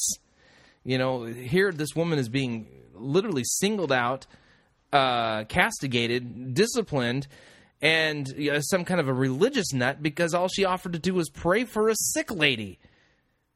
Wow. When did offering a prayer become criminal? When did it become contrary to um, diversity? And why is diversity, uh, inequality, the way they're defined? Apparently, equality and diversity means we don't want to hear about your religion. Don't, don't bring God into it. I, I might be sick and dying, but don't you dare offer to pray for me. That's a crime now that could cause you to lose your job. Sad. Very, very sad. Hmm. All right, we're going to switch gears here and watch our f- time here. We're definitely not going to get to the Dark Knight sermon. We'll have to do it tomorrow. And I know that a, a lot of you are just crushed. We're not going to get to this Dark Knight sermon. But we got more important things to do at the moment. We need to uh, go into the Gospel of Mark, chapter 6, and we've been working our way through the Gospel of Mark.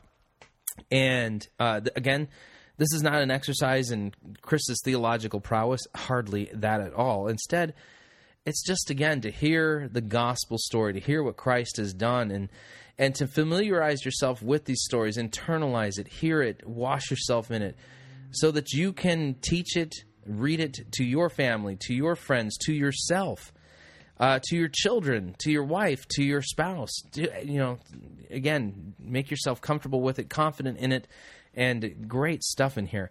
So I'm going to start at Mark chapter 6, verse 1. I know that last week I, I read uh, verses 7 uh, through 13, but I'm going to reread them anyway because I want to keep this all in the flow of the story. And it says this uh, Jesus went away from there and came to his hometown. His disciples followed him, and on the Sabbath he began to teach in the synagogue, and many who heard him were astonished, saying, Where did this man get these things? Now, before I go any farther, I want to point something out here. Jesus is in his hometown. These are the people who saw him working in his father's carpentry shop. They knew Mary. They know his Jesus's brothers. Um, they know his family. And um, what's the issue here? No faith. A complete lack of faith. Uh, what's what, what's their big stumbling block? The offense of the incarnation. God in human flesh. Jesus is in the synagogue and he's speaking as one who has authority, and they're going, "Isn't this? oh, wait a second. How can he? Where did he get these things?" And they, they've heard about his miracles. They heard of his reputation has preceded them, and so they say, "Where did this man get these things? What is this? What is the wisdom given to him? And how are such mighty works being done by his hands? Is not this the carpenter?" The son of Mary, the brother of James and Joses and Judas and Simon? And are not his sisters here with us? And they took offense at him. What's the offense? It's the offense of the incarnation. God in human flesh. Jesus is performing miracles, speaking with authority. And they don't have faith. Jesus said to them, "A prophet is not without a prophet is not without honor except for in his hometown, among his relatives, and in his own household." Remember earlier we had read how his mother and brothers thought that he was a loony. They wanted to do a fifty-one fifty with him. so Jesus could not do mighty works there except that he laid his hands on a few sick people and healed them, and he marveled because of their lack or their, their lack of faith or their unbelief and he went among the villages teaching. And he called the twelve and began to send them out two by two and gave them authority over the unclean spirits. He charged them to take nothing for their journey except for a staff, no bread, no bag, no money in their belts, but to wear sandals and not put on and two tunics. And he said to them, Whenever you enter a house, stay there until you depart from there. And if any place will not receive you, they will not listen to you. When you leave, shake off the dust from your feet as a testimony against them. And so they went out and proclaimed that people should repent and they cast out many demons and anointed oil uh, with oil many who were sick and healed them. We continue. Then King Herod heard of it, for Jesus' name had become known. Some said John the Baptist has been raised from the dead. That is why these miraculous powers are at work in him. Again, another form of unbelief, if you think about it, another form of lack of faith. But others said, well, he's Elijah. And others said, well, he's a prophet, like one of the old the prophets of old. But when Herod heard of it, he said, John, whom I beheaded, has been raised from the dead. For it was Herod who had sent and seized John and bound him in prison for the sake of Herodias, his brother Philip's wife, because he had married her. For John had been saying to Herod, It's not lawful for you to have your brother's wife. Apparently, um, uh, John the Baptist uh, understood God's law and he was uh, pro God's vision or view of uh, marriage here. And notice this isn't a homosexual marriage. This is a heterosexual marriage. You would think that he would have no problem with this, but apparently, since uh, it wasn't lawful for Herod to have Herod, his brother's wife, John, who preached repentance and the forgiveness of sins, um, preached the law to Herod and Herodias, and Herodias nursed a grudge against him for the favor. And it says this, and Herodias had a grudge against him and wanted to put him to death. That's a great thing to do, isn't it? By the way, preaching the law sometimes will have that effect on people. But she could not, for Herod feared John, knowing that he was a righteous and holy man, and he kept him safe. And when he heard him, he was greatly perplexed, and yet he heard him gladly. But an opportunity came when Herod, on his birthday, gave a banquet for his nobles and military commanders and the leading men of Galilee for when Herodias' daughter came in and danced, she pleased Herod and his guest. That must be one great dance. And the king said to the girl, Ask me for whatever you wish, and I will give, you, give it to you. And he vowed to her, Whatever you ask me, I will give you up to half of my kingdom. Is it me, or does that just sound foolish? Anyway, um, little side note here uh, Jehovah's Witnesses use this passage as saying that this proves that God doesn't want us to celebrate birthdays. Uh, it doesn't say that in the text, but see, there's two passages in Scripture where terrible things happen on a birthday. One is in Pharaoh's birthday, as recorded in the book of Genesis. Uh, re, uh, re, Joseph uh, it told you know interpreted a dream as it pertained to uh, Herod's birthday, and someone lost their head. And see, this is only the second time in Scripture that birthdays are mentioned. In both times that a birthday is mentioned in Scripture, somebody loses their life. So that must mean that God doesn't want us to celebrate birthdays. Eh, That's ridiculous. That's how the uh, Jehovah's Witnesses argue, by the way, and it's a dumb argument because. Uh, where there is no clear instruction or prohibition from God, there is no sin. What they're doing is they're they're they're interpreting this in a very legalistic, allegorical way, if you would, and it doesn't help. Anyway, so Herodias' daughter went out and said to her mother, For what should I ask? And she said, The head of John the Baptist. And she came in immediately with haste to the king and asked, saying, I want you to give me at once the head of John the Baptist on a platter. And the king was exceedingly sorry, but because of his oaths and his guests, he did not want to break his word to her. And immediately the king sent an executioner uh, with orders to bring John's head, and he went and beheaded him in the prison. Absolutely tragic. And brought his head on a platter and gave it to the girl, and the girl gave it to her mother. And his disciples heard of it, and they came and took his body and laid it in a tomb. The apostles returned to Jesus and told him all that they had done and taught. And he said to them, Come away by yourselves to a desolate place and rest for a while.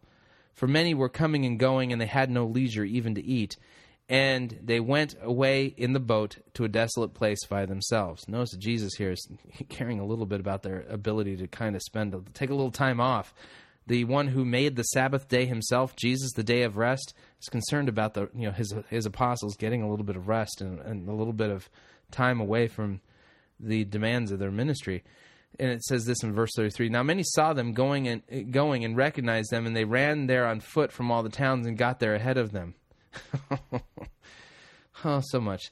So and so when and when he went ashore, he saw a great cr- crowd, and Jesus had compassion on them. He had splanchnizomai, you know, on them because they were like sheep without a shepherd. And he began to teach them many things. And when it grew late, his disciples came to him and said, "This is a desolate place, and the hour is now late. Send them away to go into the surrounding countryside and villages and buy themselves something to eat." But he answered, "You give them something to eat." And they said to him, Shall we go and buy 200 denarii worth of bread and give it to them to eat? And he said to them, How many loaves do you have? Go and see. And when they had found out, they said, Five and two fish. Then he commanded them to sit down in groups on the green grass. And they sat in groups by hundreds and by fifties. And taking the five loaves and the two fish, he looked up into heaven and said a blessing and broke the loaves and gave them to the disciples to set before the people. And he divided the two fish among them all. And they all ate and were satisfied. And they took up twelve baskets full of broken pieces of fish. And those who ate the loaves were five thousand men. That doesn't count. You know, the women were eating there too, but that, they counted the men. So immediately he made his disciples get into the boat and go before him to the other side to Bethsaida while he dismissed the crowd. And after he had taken leave of them, he went up on the mountain to pray. And when evening came, the boat was out on the sea, and he was alone on the land. Uh, and he saw that they were making headway painfully, for the wind was against them. And about the fourth watch of the night, he came to them walking on the sea. He meant to pass by them, but when they saw him walking on the sea, they thought it was a ghost and cried out, for they all saw him and were terrified. But immediately he spoke to them and said, Take heart, it's I, do not be afraid. And he got into the boat with them, and the wind ceased, and they were utterly astounded, for they did not understand about the loaves, but their hearts were hardened. We'll pick up more of that tomorrow. Good stories. Just amazing stuff. This is history. This is true what we're reading here. This actually took place. The eyewitnesses to these stories recorded them for us, and they're there for our edification, for our building up, for the proclamation of the gospel, to proclaim Jesus Christ and the forgiveness of sins in Him. Who is this guy that can walk on water, turn, take a couple of sandwiches and a fish, and a couple of fish, and feed 5,000 men with it, not counting the women and children? Who is this guy? Who is this guy? He's none other than the one true God in human flesh, and he's come to save us. And I mean that in all of the ways it could possibly be meant. He's bought us through his blood, redeemed us, purchased us. He's saving us. All of your sins are forgiven in him all of the wickedness that you've committed. Repent, turn, and believe the gospel. Good, good news. All right, talking about the Word of God here. Uh, last week we talked about Tony Jones and the emergent church and his uh, denial of original sin. And, you know, he was going to go on uh, Todd Friel's radio program, Wretched Radio. And uh, they ended up putting that off for a couple of weeks so that uh, so that Tony can study up a little bit more on it. He's uh, not so quick in pushing putting out uh, papers on the doctrine of uh, of original sin on his blog. He's kind of slowed the pace down a little bit. Um, but uh, one of the things I pointed out is is that in his own writing, he exalts his experiences and um, and really undermines the the word of God by basically saying, "Well, I believe it's truthful, but it's not factual." That's a problem, and uh, I want to uh, play for you something from Brian McLaren. And uh, last year, about this time, Brian McLaren uh, made an appearance at the National Cathedral, and he was talking about um, the postmodern way of understanding things. And uh, I'm absolutely convinced that we've been sold a bill of goods by Brian McLaren and the Emergent Church as far as their their rendering of history. And what I want to do in this uh, segment here hang on a second is i want to um, uh, i want you to listen carefully to what brian mclaren is talking about and how the word of god is to be handled and uh, or at least understood by postmoderns and the audio quality isn't that good i'm going to try to boost the bass up a little bit because it sounds a little bit tinny uh, because uh, the, the way the, the microphones picked up his voice, it sounded like he was echoing off the walls in the, in the uh, National Cathedral. But uh, again, I really want you to pay real close attention to what he's talking about, how uh, postmoderns understand uh, the scriptures as opposed to somebody who's where modernism has uh, impacted their their view of scriptures. And watch what he's attacking. And we're going to actually do a little comparative work in the scriptures themselves too on this. And so, without any further ado, let's uh, let's hear Brian McLaren at the uh, National Cathedral. Let's start with all this talk about something called the emergent church. It's a term that many here will be familiar with. This creative new movement happening somewhere along the lines of the evangelical tradition that's beginning to touch just about every part of the Christian church. Yes, you know, uh, my, my friend Phyllis Tickle has an interesting uh, kind of scenario. She says about every 500 years, the Christian church has a rummage sale, and it sorts through all of its treasures and decides to leave some behind and decides others are worth keeping, and then it kind of moves forward. And so I actually think something big is happening around the world. I think in the global south, we use more the word post colonial. We figure out what it means to be post colonial Christians. And in the global north, there are a lot of other post words post modern, post uh, enlightenment, even post Christendom in some ways. And, uh, and so there's big changes going on. Here in the, in the U.S., this, I think, is a phenomenon that began in the, in the 1990s with some mostly evangelicals, although there have been mainline folks and pretty soon, uh, pretty quickly, Catholic folks involved very early on. And, and they were realizing something that really, I think, is just going to hit the public media really this year, and that is some pretty disturbing statistics about the dropout rates of young adults. And when people started paying attention, uh, by the way, this was a lot of megachurch pastors, and one thing that mega, one thing that megachurch folks do really well is they count people, and uh, they were counting and noticed that between 18 and 35 or 18 and 40, there was a big demographic dip in their church attendance. So when people started paying attention to this, they started realizing that there was a lot going on. It wasn't just superficial issues of style, musical style or preaching style or leadership style, although those were part of the picture. But they started realizing that there were deeper issues going on. Shifts in the way we believe, shifts in the way we understand our faith in relation to other faiths. All right, got to stop here for a second. Just listen really carefully to what he's talking about here. He's, he's telling a story, a meta narrative, if you would, that that tells us that uh, there's some kind of a big change that's been occurring, and that supposedly every 500 years Christianity has a rummage sale and and gets rid of some stuff and keeps other things, and and that we're kind of at that point now. It, on a previous edition of Fighting for the Faith. I played Phyllis Tickle talking about this 500 year phenomenon and completely shot it down. I mean, if you know anything about Christian history, you know this is just ridiculous. Okay, I it uh, it's ridiculous on its face, especially the the way she exa- she explains it. Um, but what Brian McLaren here, watch what he's doing. This is very subtle and it's very very hard to catch he's trying to get you to say get you to understand that you you got to understand that the young people they have a different way of understanding truth.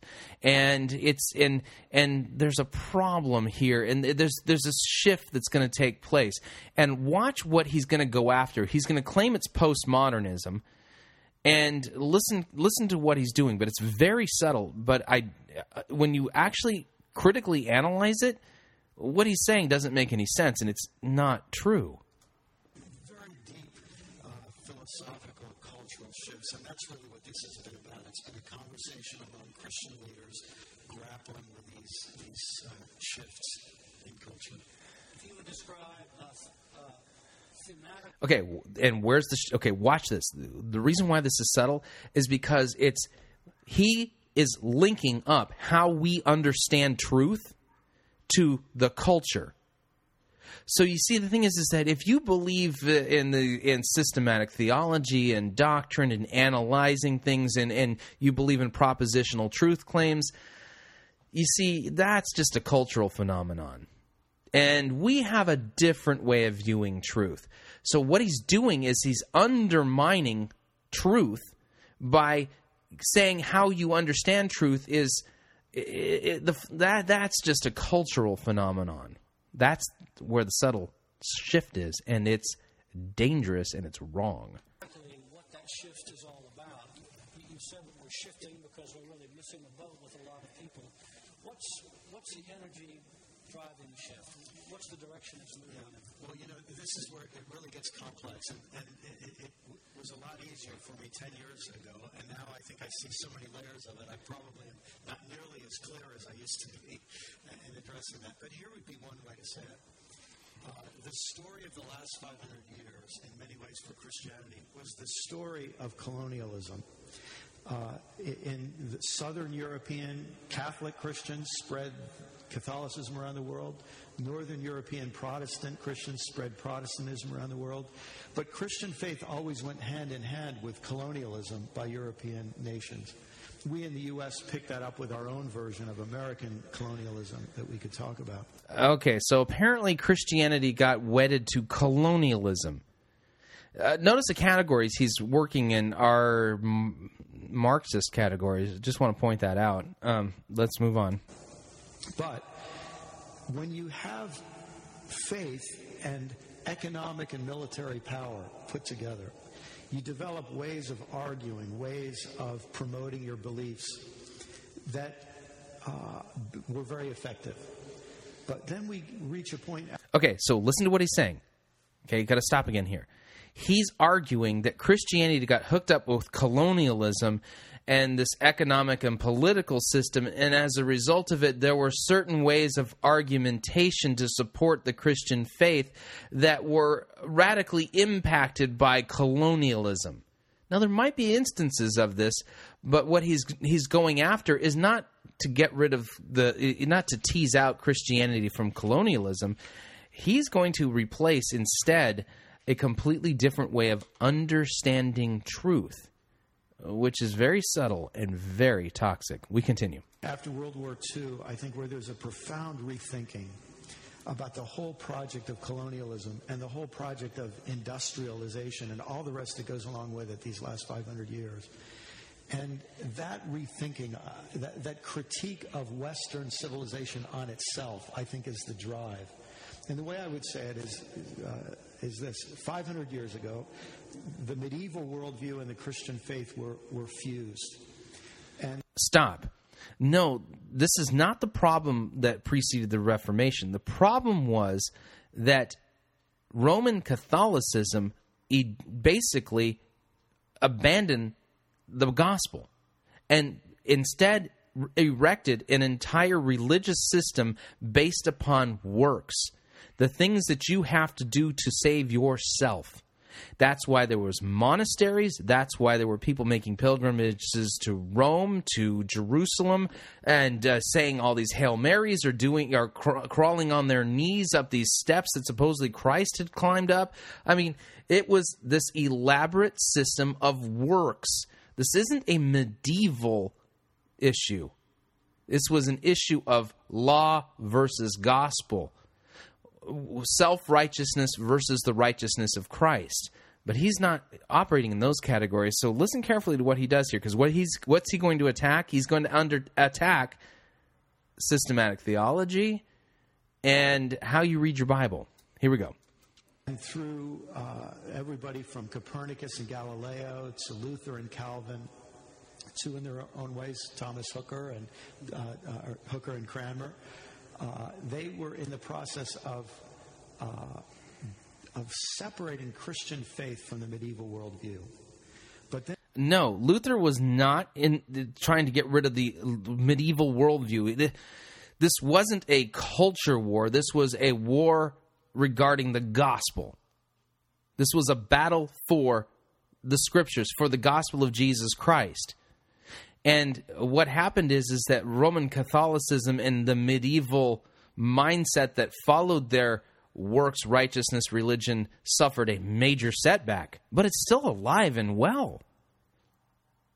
We continue. Then, in the last 500 years, the Christian faith became enmeshed with the modern worldview. And now I think we're in the process of a similar kind of, of uh, disembedding taking place. So now this is an interesting meta narrative that he's telling here. So he's telling you this story. The story is is that you know so the colonialism and the modern worldview and the medieval worldview has gotten enmeshed in Christianity, and the Reformation was really unmeshing. Christianity from the medieval worldview, and now in a similar way, the emergent church is trying to unmesh the modern worldview from the postmodern worldview because how we understand truth that uh, that truth is relative from whatever cultural uh, view you're coming from a medieval worldview, a modern worldview, or a postmodern worldview. It sounds true, but it's not. Truth is truth, regardless of what your your cultural worldview is, whether you're colonial, Marxist, socialist, whether you're capitalist, whether you're uh, you, you are from the Dark Ages, whether you lived in the Roman Empire and, and the time of, of the Republic or the time of the uh, Caesars. Truth is truth. Okay, and we're going to blow this out of the water here in a little bit because what he's basically trying to attack, what he's doing is he's telling a story that's designed to unhinge you, unhinge your certainty regarding how you read Scripture, and watch where he goes with this.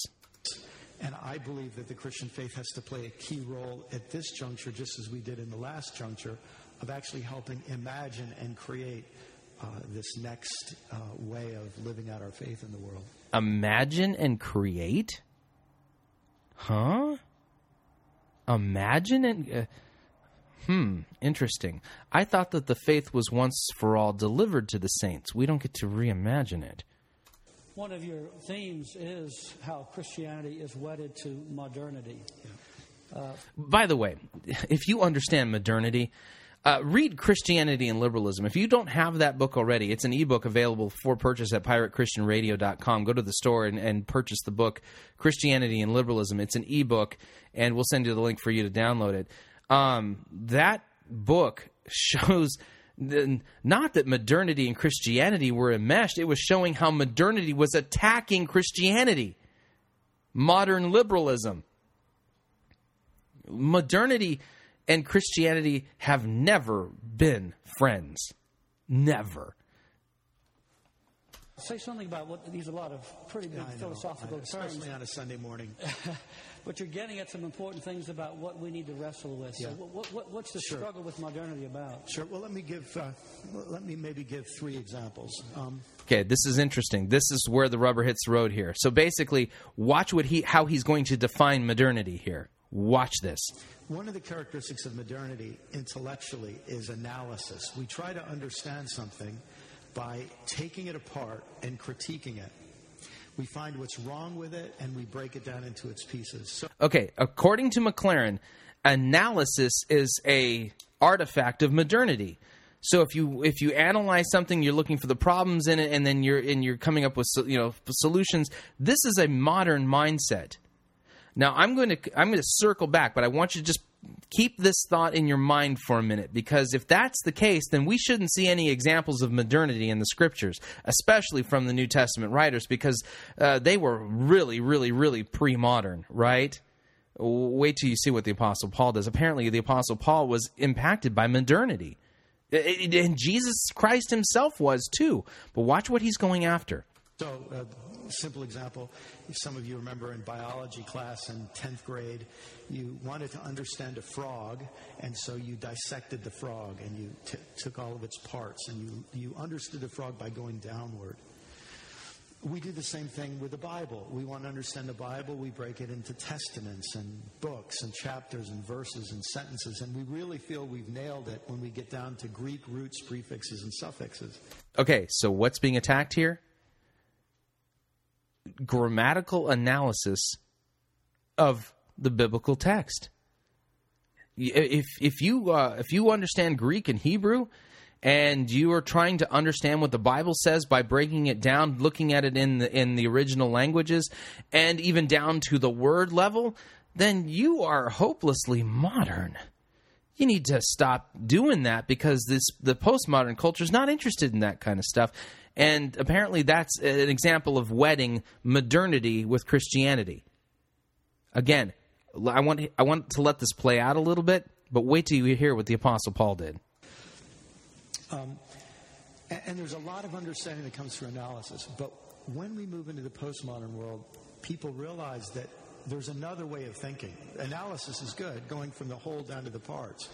But there's another way of thinking, going from the whole to bigger wholes. As if uh, Christianity's never looked at that way of thinking before, and this is somehow some kind of a postmodern way of thinking. I don't think so. Let me now. We'll spend a little bit of time. I'm going to switch gears here, and I want to spend a little bit of time in the scriptures. I want to point something out to you. We Christians believe in what something something called the verbal inspiration of Scripture. Okay, the verbal inspiration of Scripture, which basically means that we believe that the entire Scriptures, uh, per- specifically in their autographs, okay, that means the original, the you know, the first edition, so to speak, that that is inerrant, truly inspired by the Word of God, and it's not just the narrative that was inspired, but the very words themselves that the Holy Spirit chose to communicate with were inspired by the Holy Spirit too. For when we read the Scripture, the Scripture is composed of words and grammar and words that have meaning that tell us things. They tell stories, or they tell they give us poetry, or they give us propositional truth claims.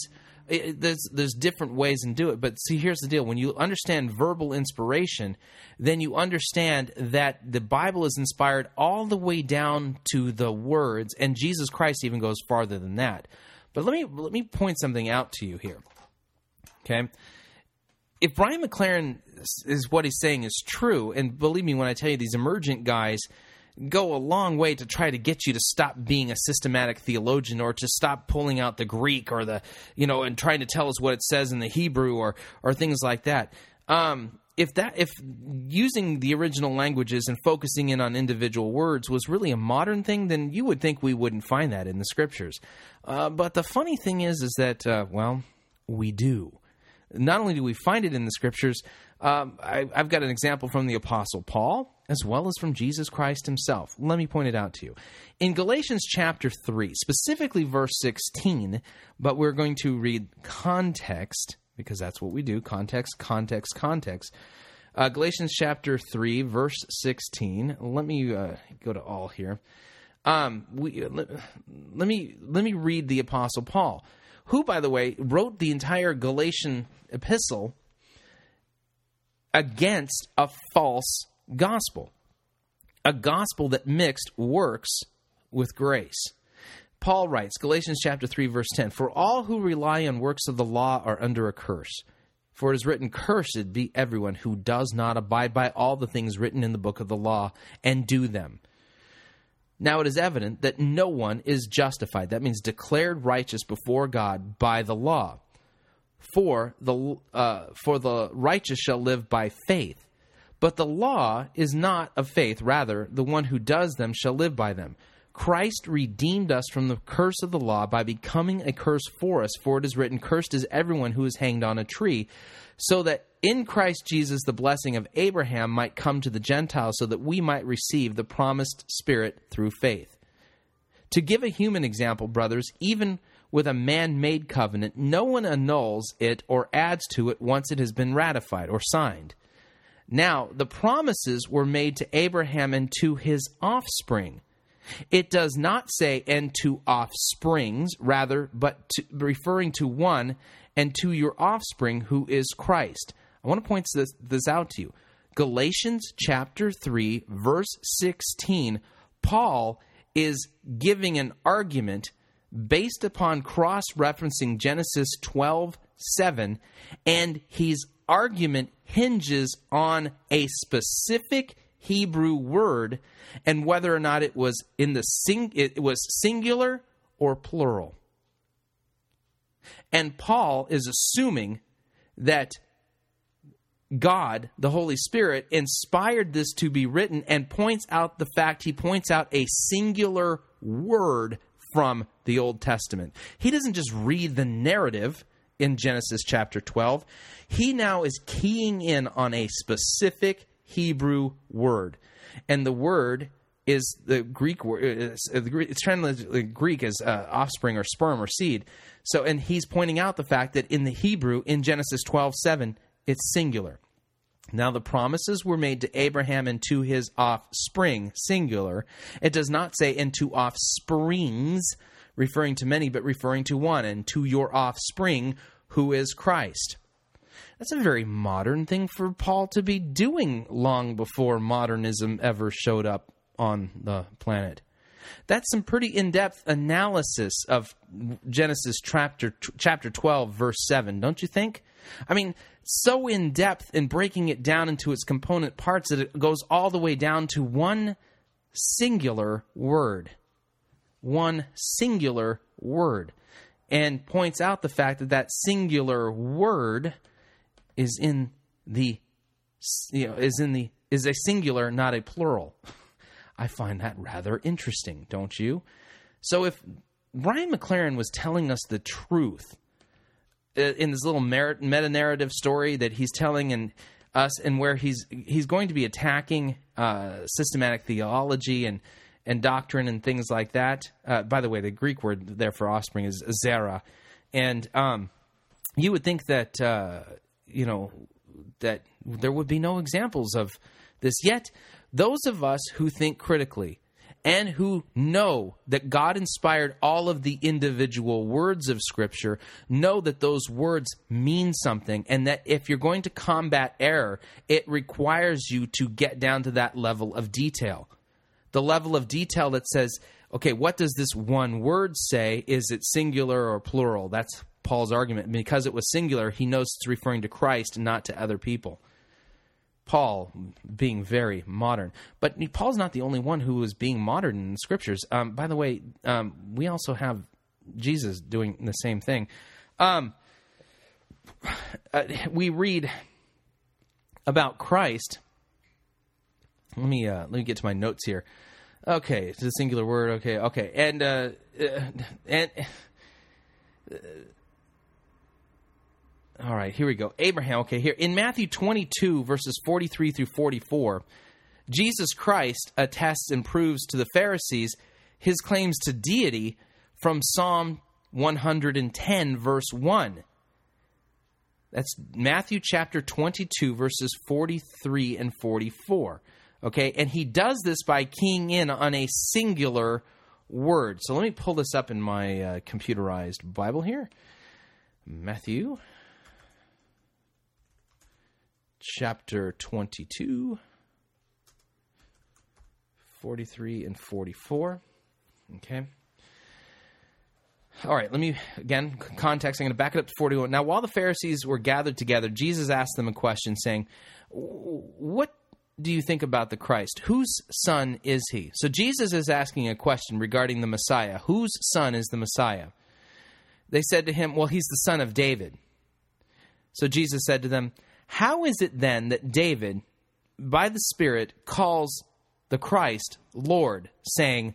The Lord said to my Lord, "Sit at my right hand until I make your enemies uh, uh, make put your enemies under your feet." Jesus here is quoting Psalm 110 verse 1 and he's keying in on one word. Okay, and in the Hebrew there it, it basically is saying that the, the Lord Yahweh said to my Lord Adonai, okay, sit at my right hand. And so Jesus is focusing in on the fact that David, referring to the Messiah, calls the Messiah his Lord, my Lord. And Jesus is pointing to literally, in, in the Hebrew, it's just one word. Jesus is doing very modern analysis on Psalm 110, verse 1. Very strange behavior for someone to be doing long before modernism came on the scene. Yet Brian McLaren claims that this type of analysis is is a, a, form of Christianity wedding itself to a particular cultural view of truth, modernism. Yet both Jesus Christ and the Apostle Paul engaged in that level of analysis. And Jesus Christ, referring to God's own word, um, he had an extremely high view of it. In fact, Jesus Christ says in Matthew chapter 5, verses, verses 17 through 19, listen, Jesus says, Do not think that I've come to abolish the law of the prophets. I've not come to abolish them, but to fulfill them. For truly I say to you, until heaven and earth pass away, not one iota, not a dot will pass from the law until all is accomplished. So Jesus Christ is not only talking about um, the inspiration of Scripture as it comes down to individual words, he's breaking it down into its smallest component parts. One not not one dot or jittle or not one iota. One small little piece of the law of, of God's word will pass away. I mean, talk about modern microscopic analysis. How is this possible if Christian, you know, if Christianity um, is supposed to be doing this as a result of its being wed to modernity.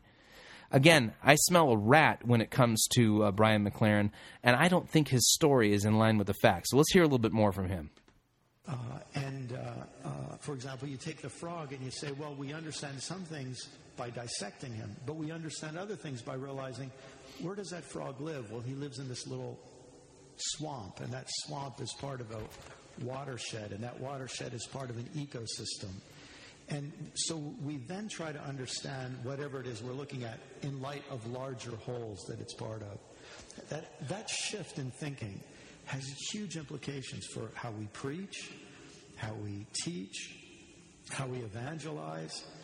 Yeah, but what's funny, Brian, is is that we actually have examples of Jesus and Paul engaging in a modern way of doing of reading the scriptures long before modernism came on the scene. Uh, huge implications. You talk a lot about stories, stories that shape our lives, yes. thinking about what the true narrative is for our lives with these competing. Listen to that. So, what is he doing now? By attacking this analysis of Scripture and, and Greek words and tenses and things like that, even though Paul and Jesus did that, um, we can get rid of that. And now it, the, the, the Bible becomes a narrative not of what those guys did, but it becomes a narrative of your own life. That's the switch, and it's deadly. Ways of telling the story of our lives. And the church is needing to weigh in with, with Yes. a new story.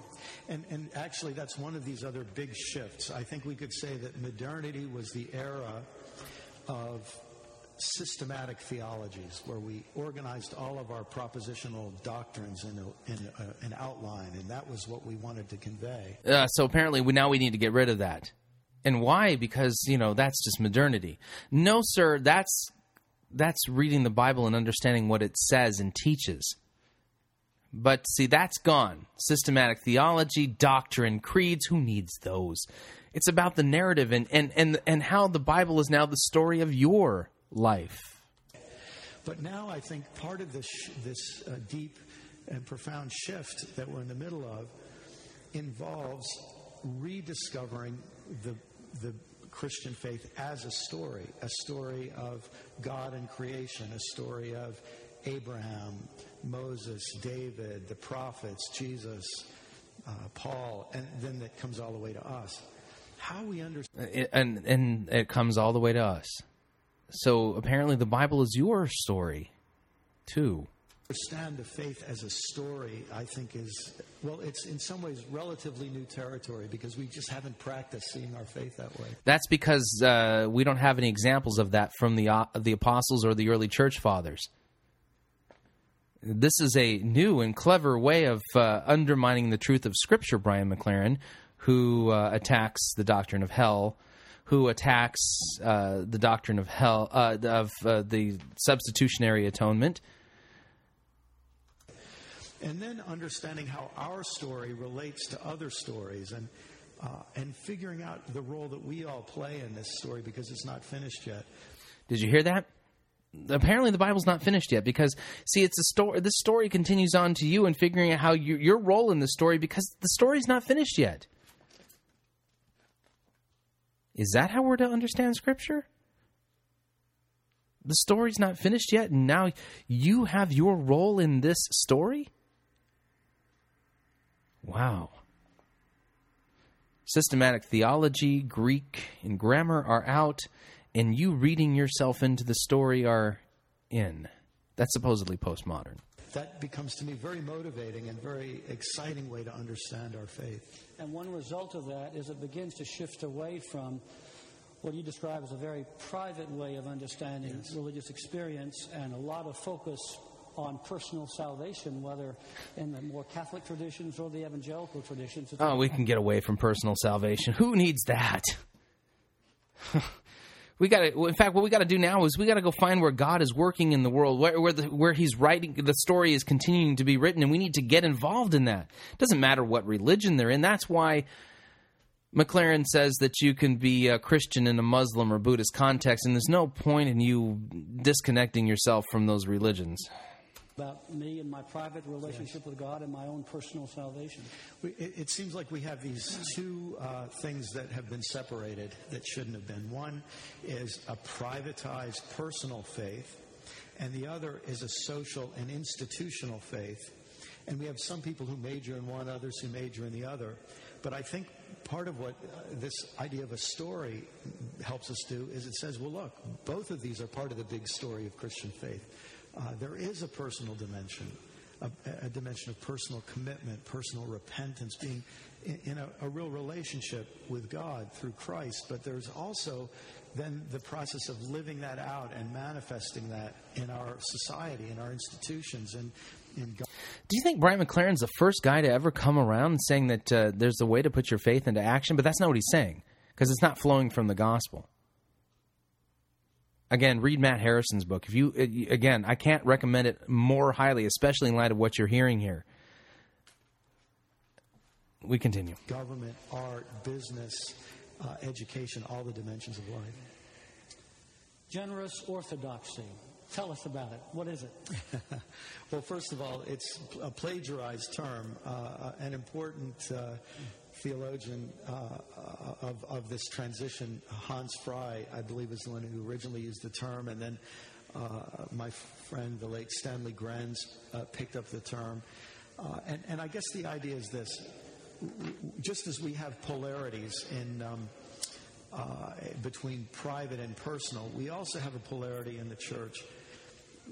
One side has focused on orthodoxy, what are the right beliefs that we should hold, and the other has focused on orthopraxy, what are the right actions for us to be involved. Again, I absolutely dismiss this as poppycock.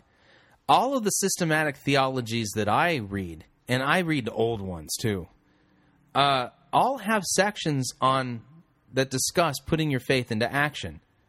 It's not just some cerebral academic thing that you know that these guys are engaged in. They always touch on eventually, especially when you go go back and read Luther's sermons. My goodness, it talks about putting the gospel into action in your life. So I this he's not right. The problem is is that he he's he has dismissed key cardinal doctrines. And again, remember in his book, um, uh, Everything Must Change, uh, he describes the crucifixion of Jesus Christ not as something that occurred for the forgiveness of your sins, but to just show you how rotten and terrible the imperial system is, and uh, and and to help you defect from uh, the imperial suicide machine. That's really what Christ died on the cross for. within the world. And I think the idea of generous orthodoxy basically says this if you have right ideas, but you don't translate them into love, on good authority, we can say without love, you're not worth much.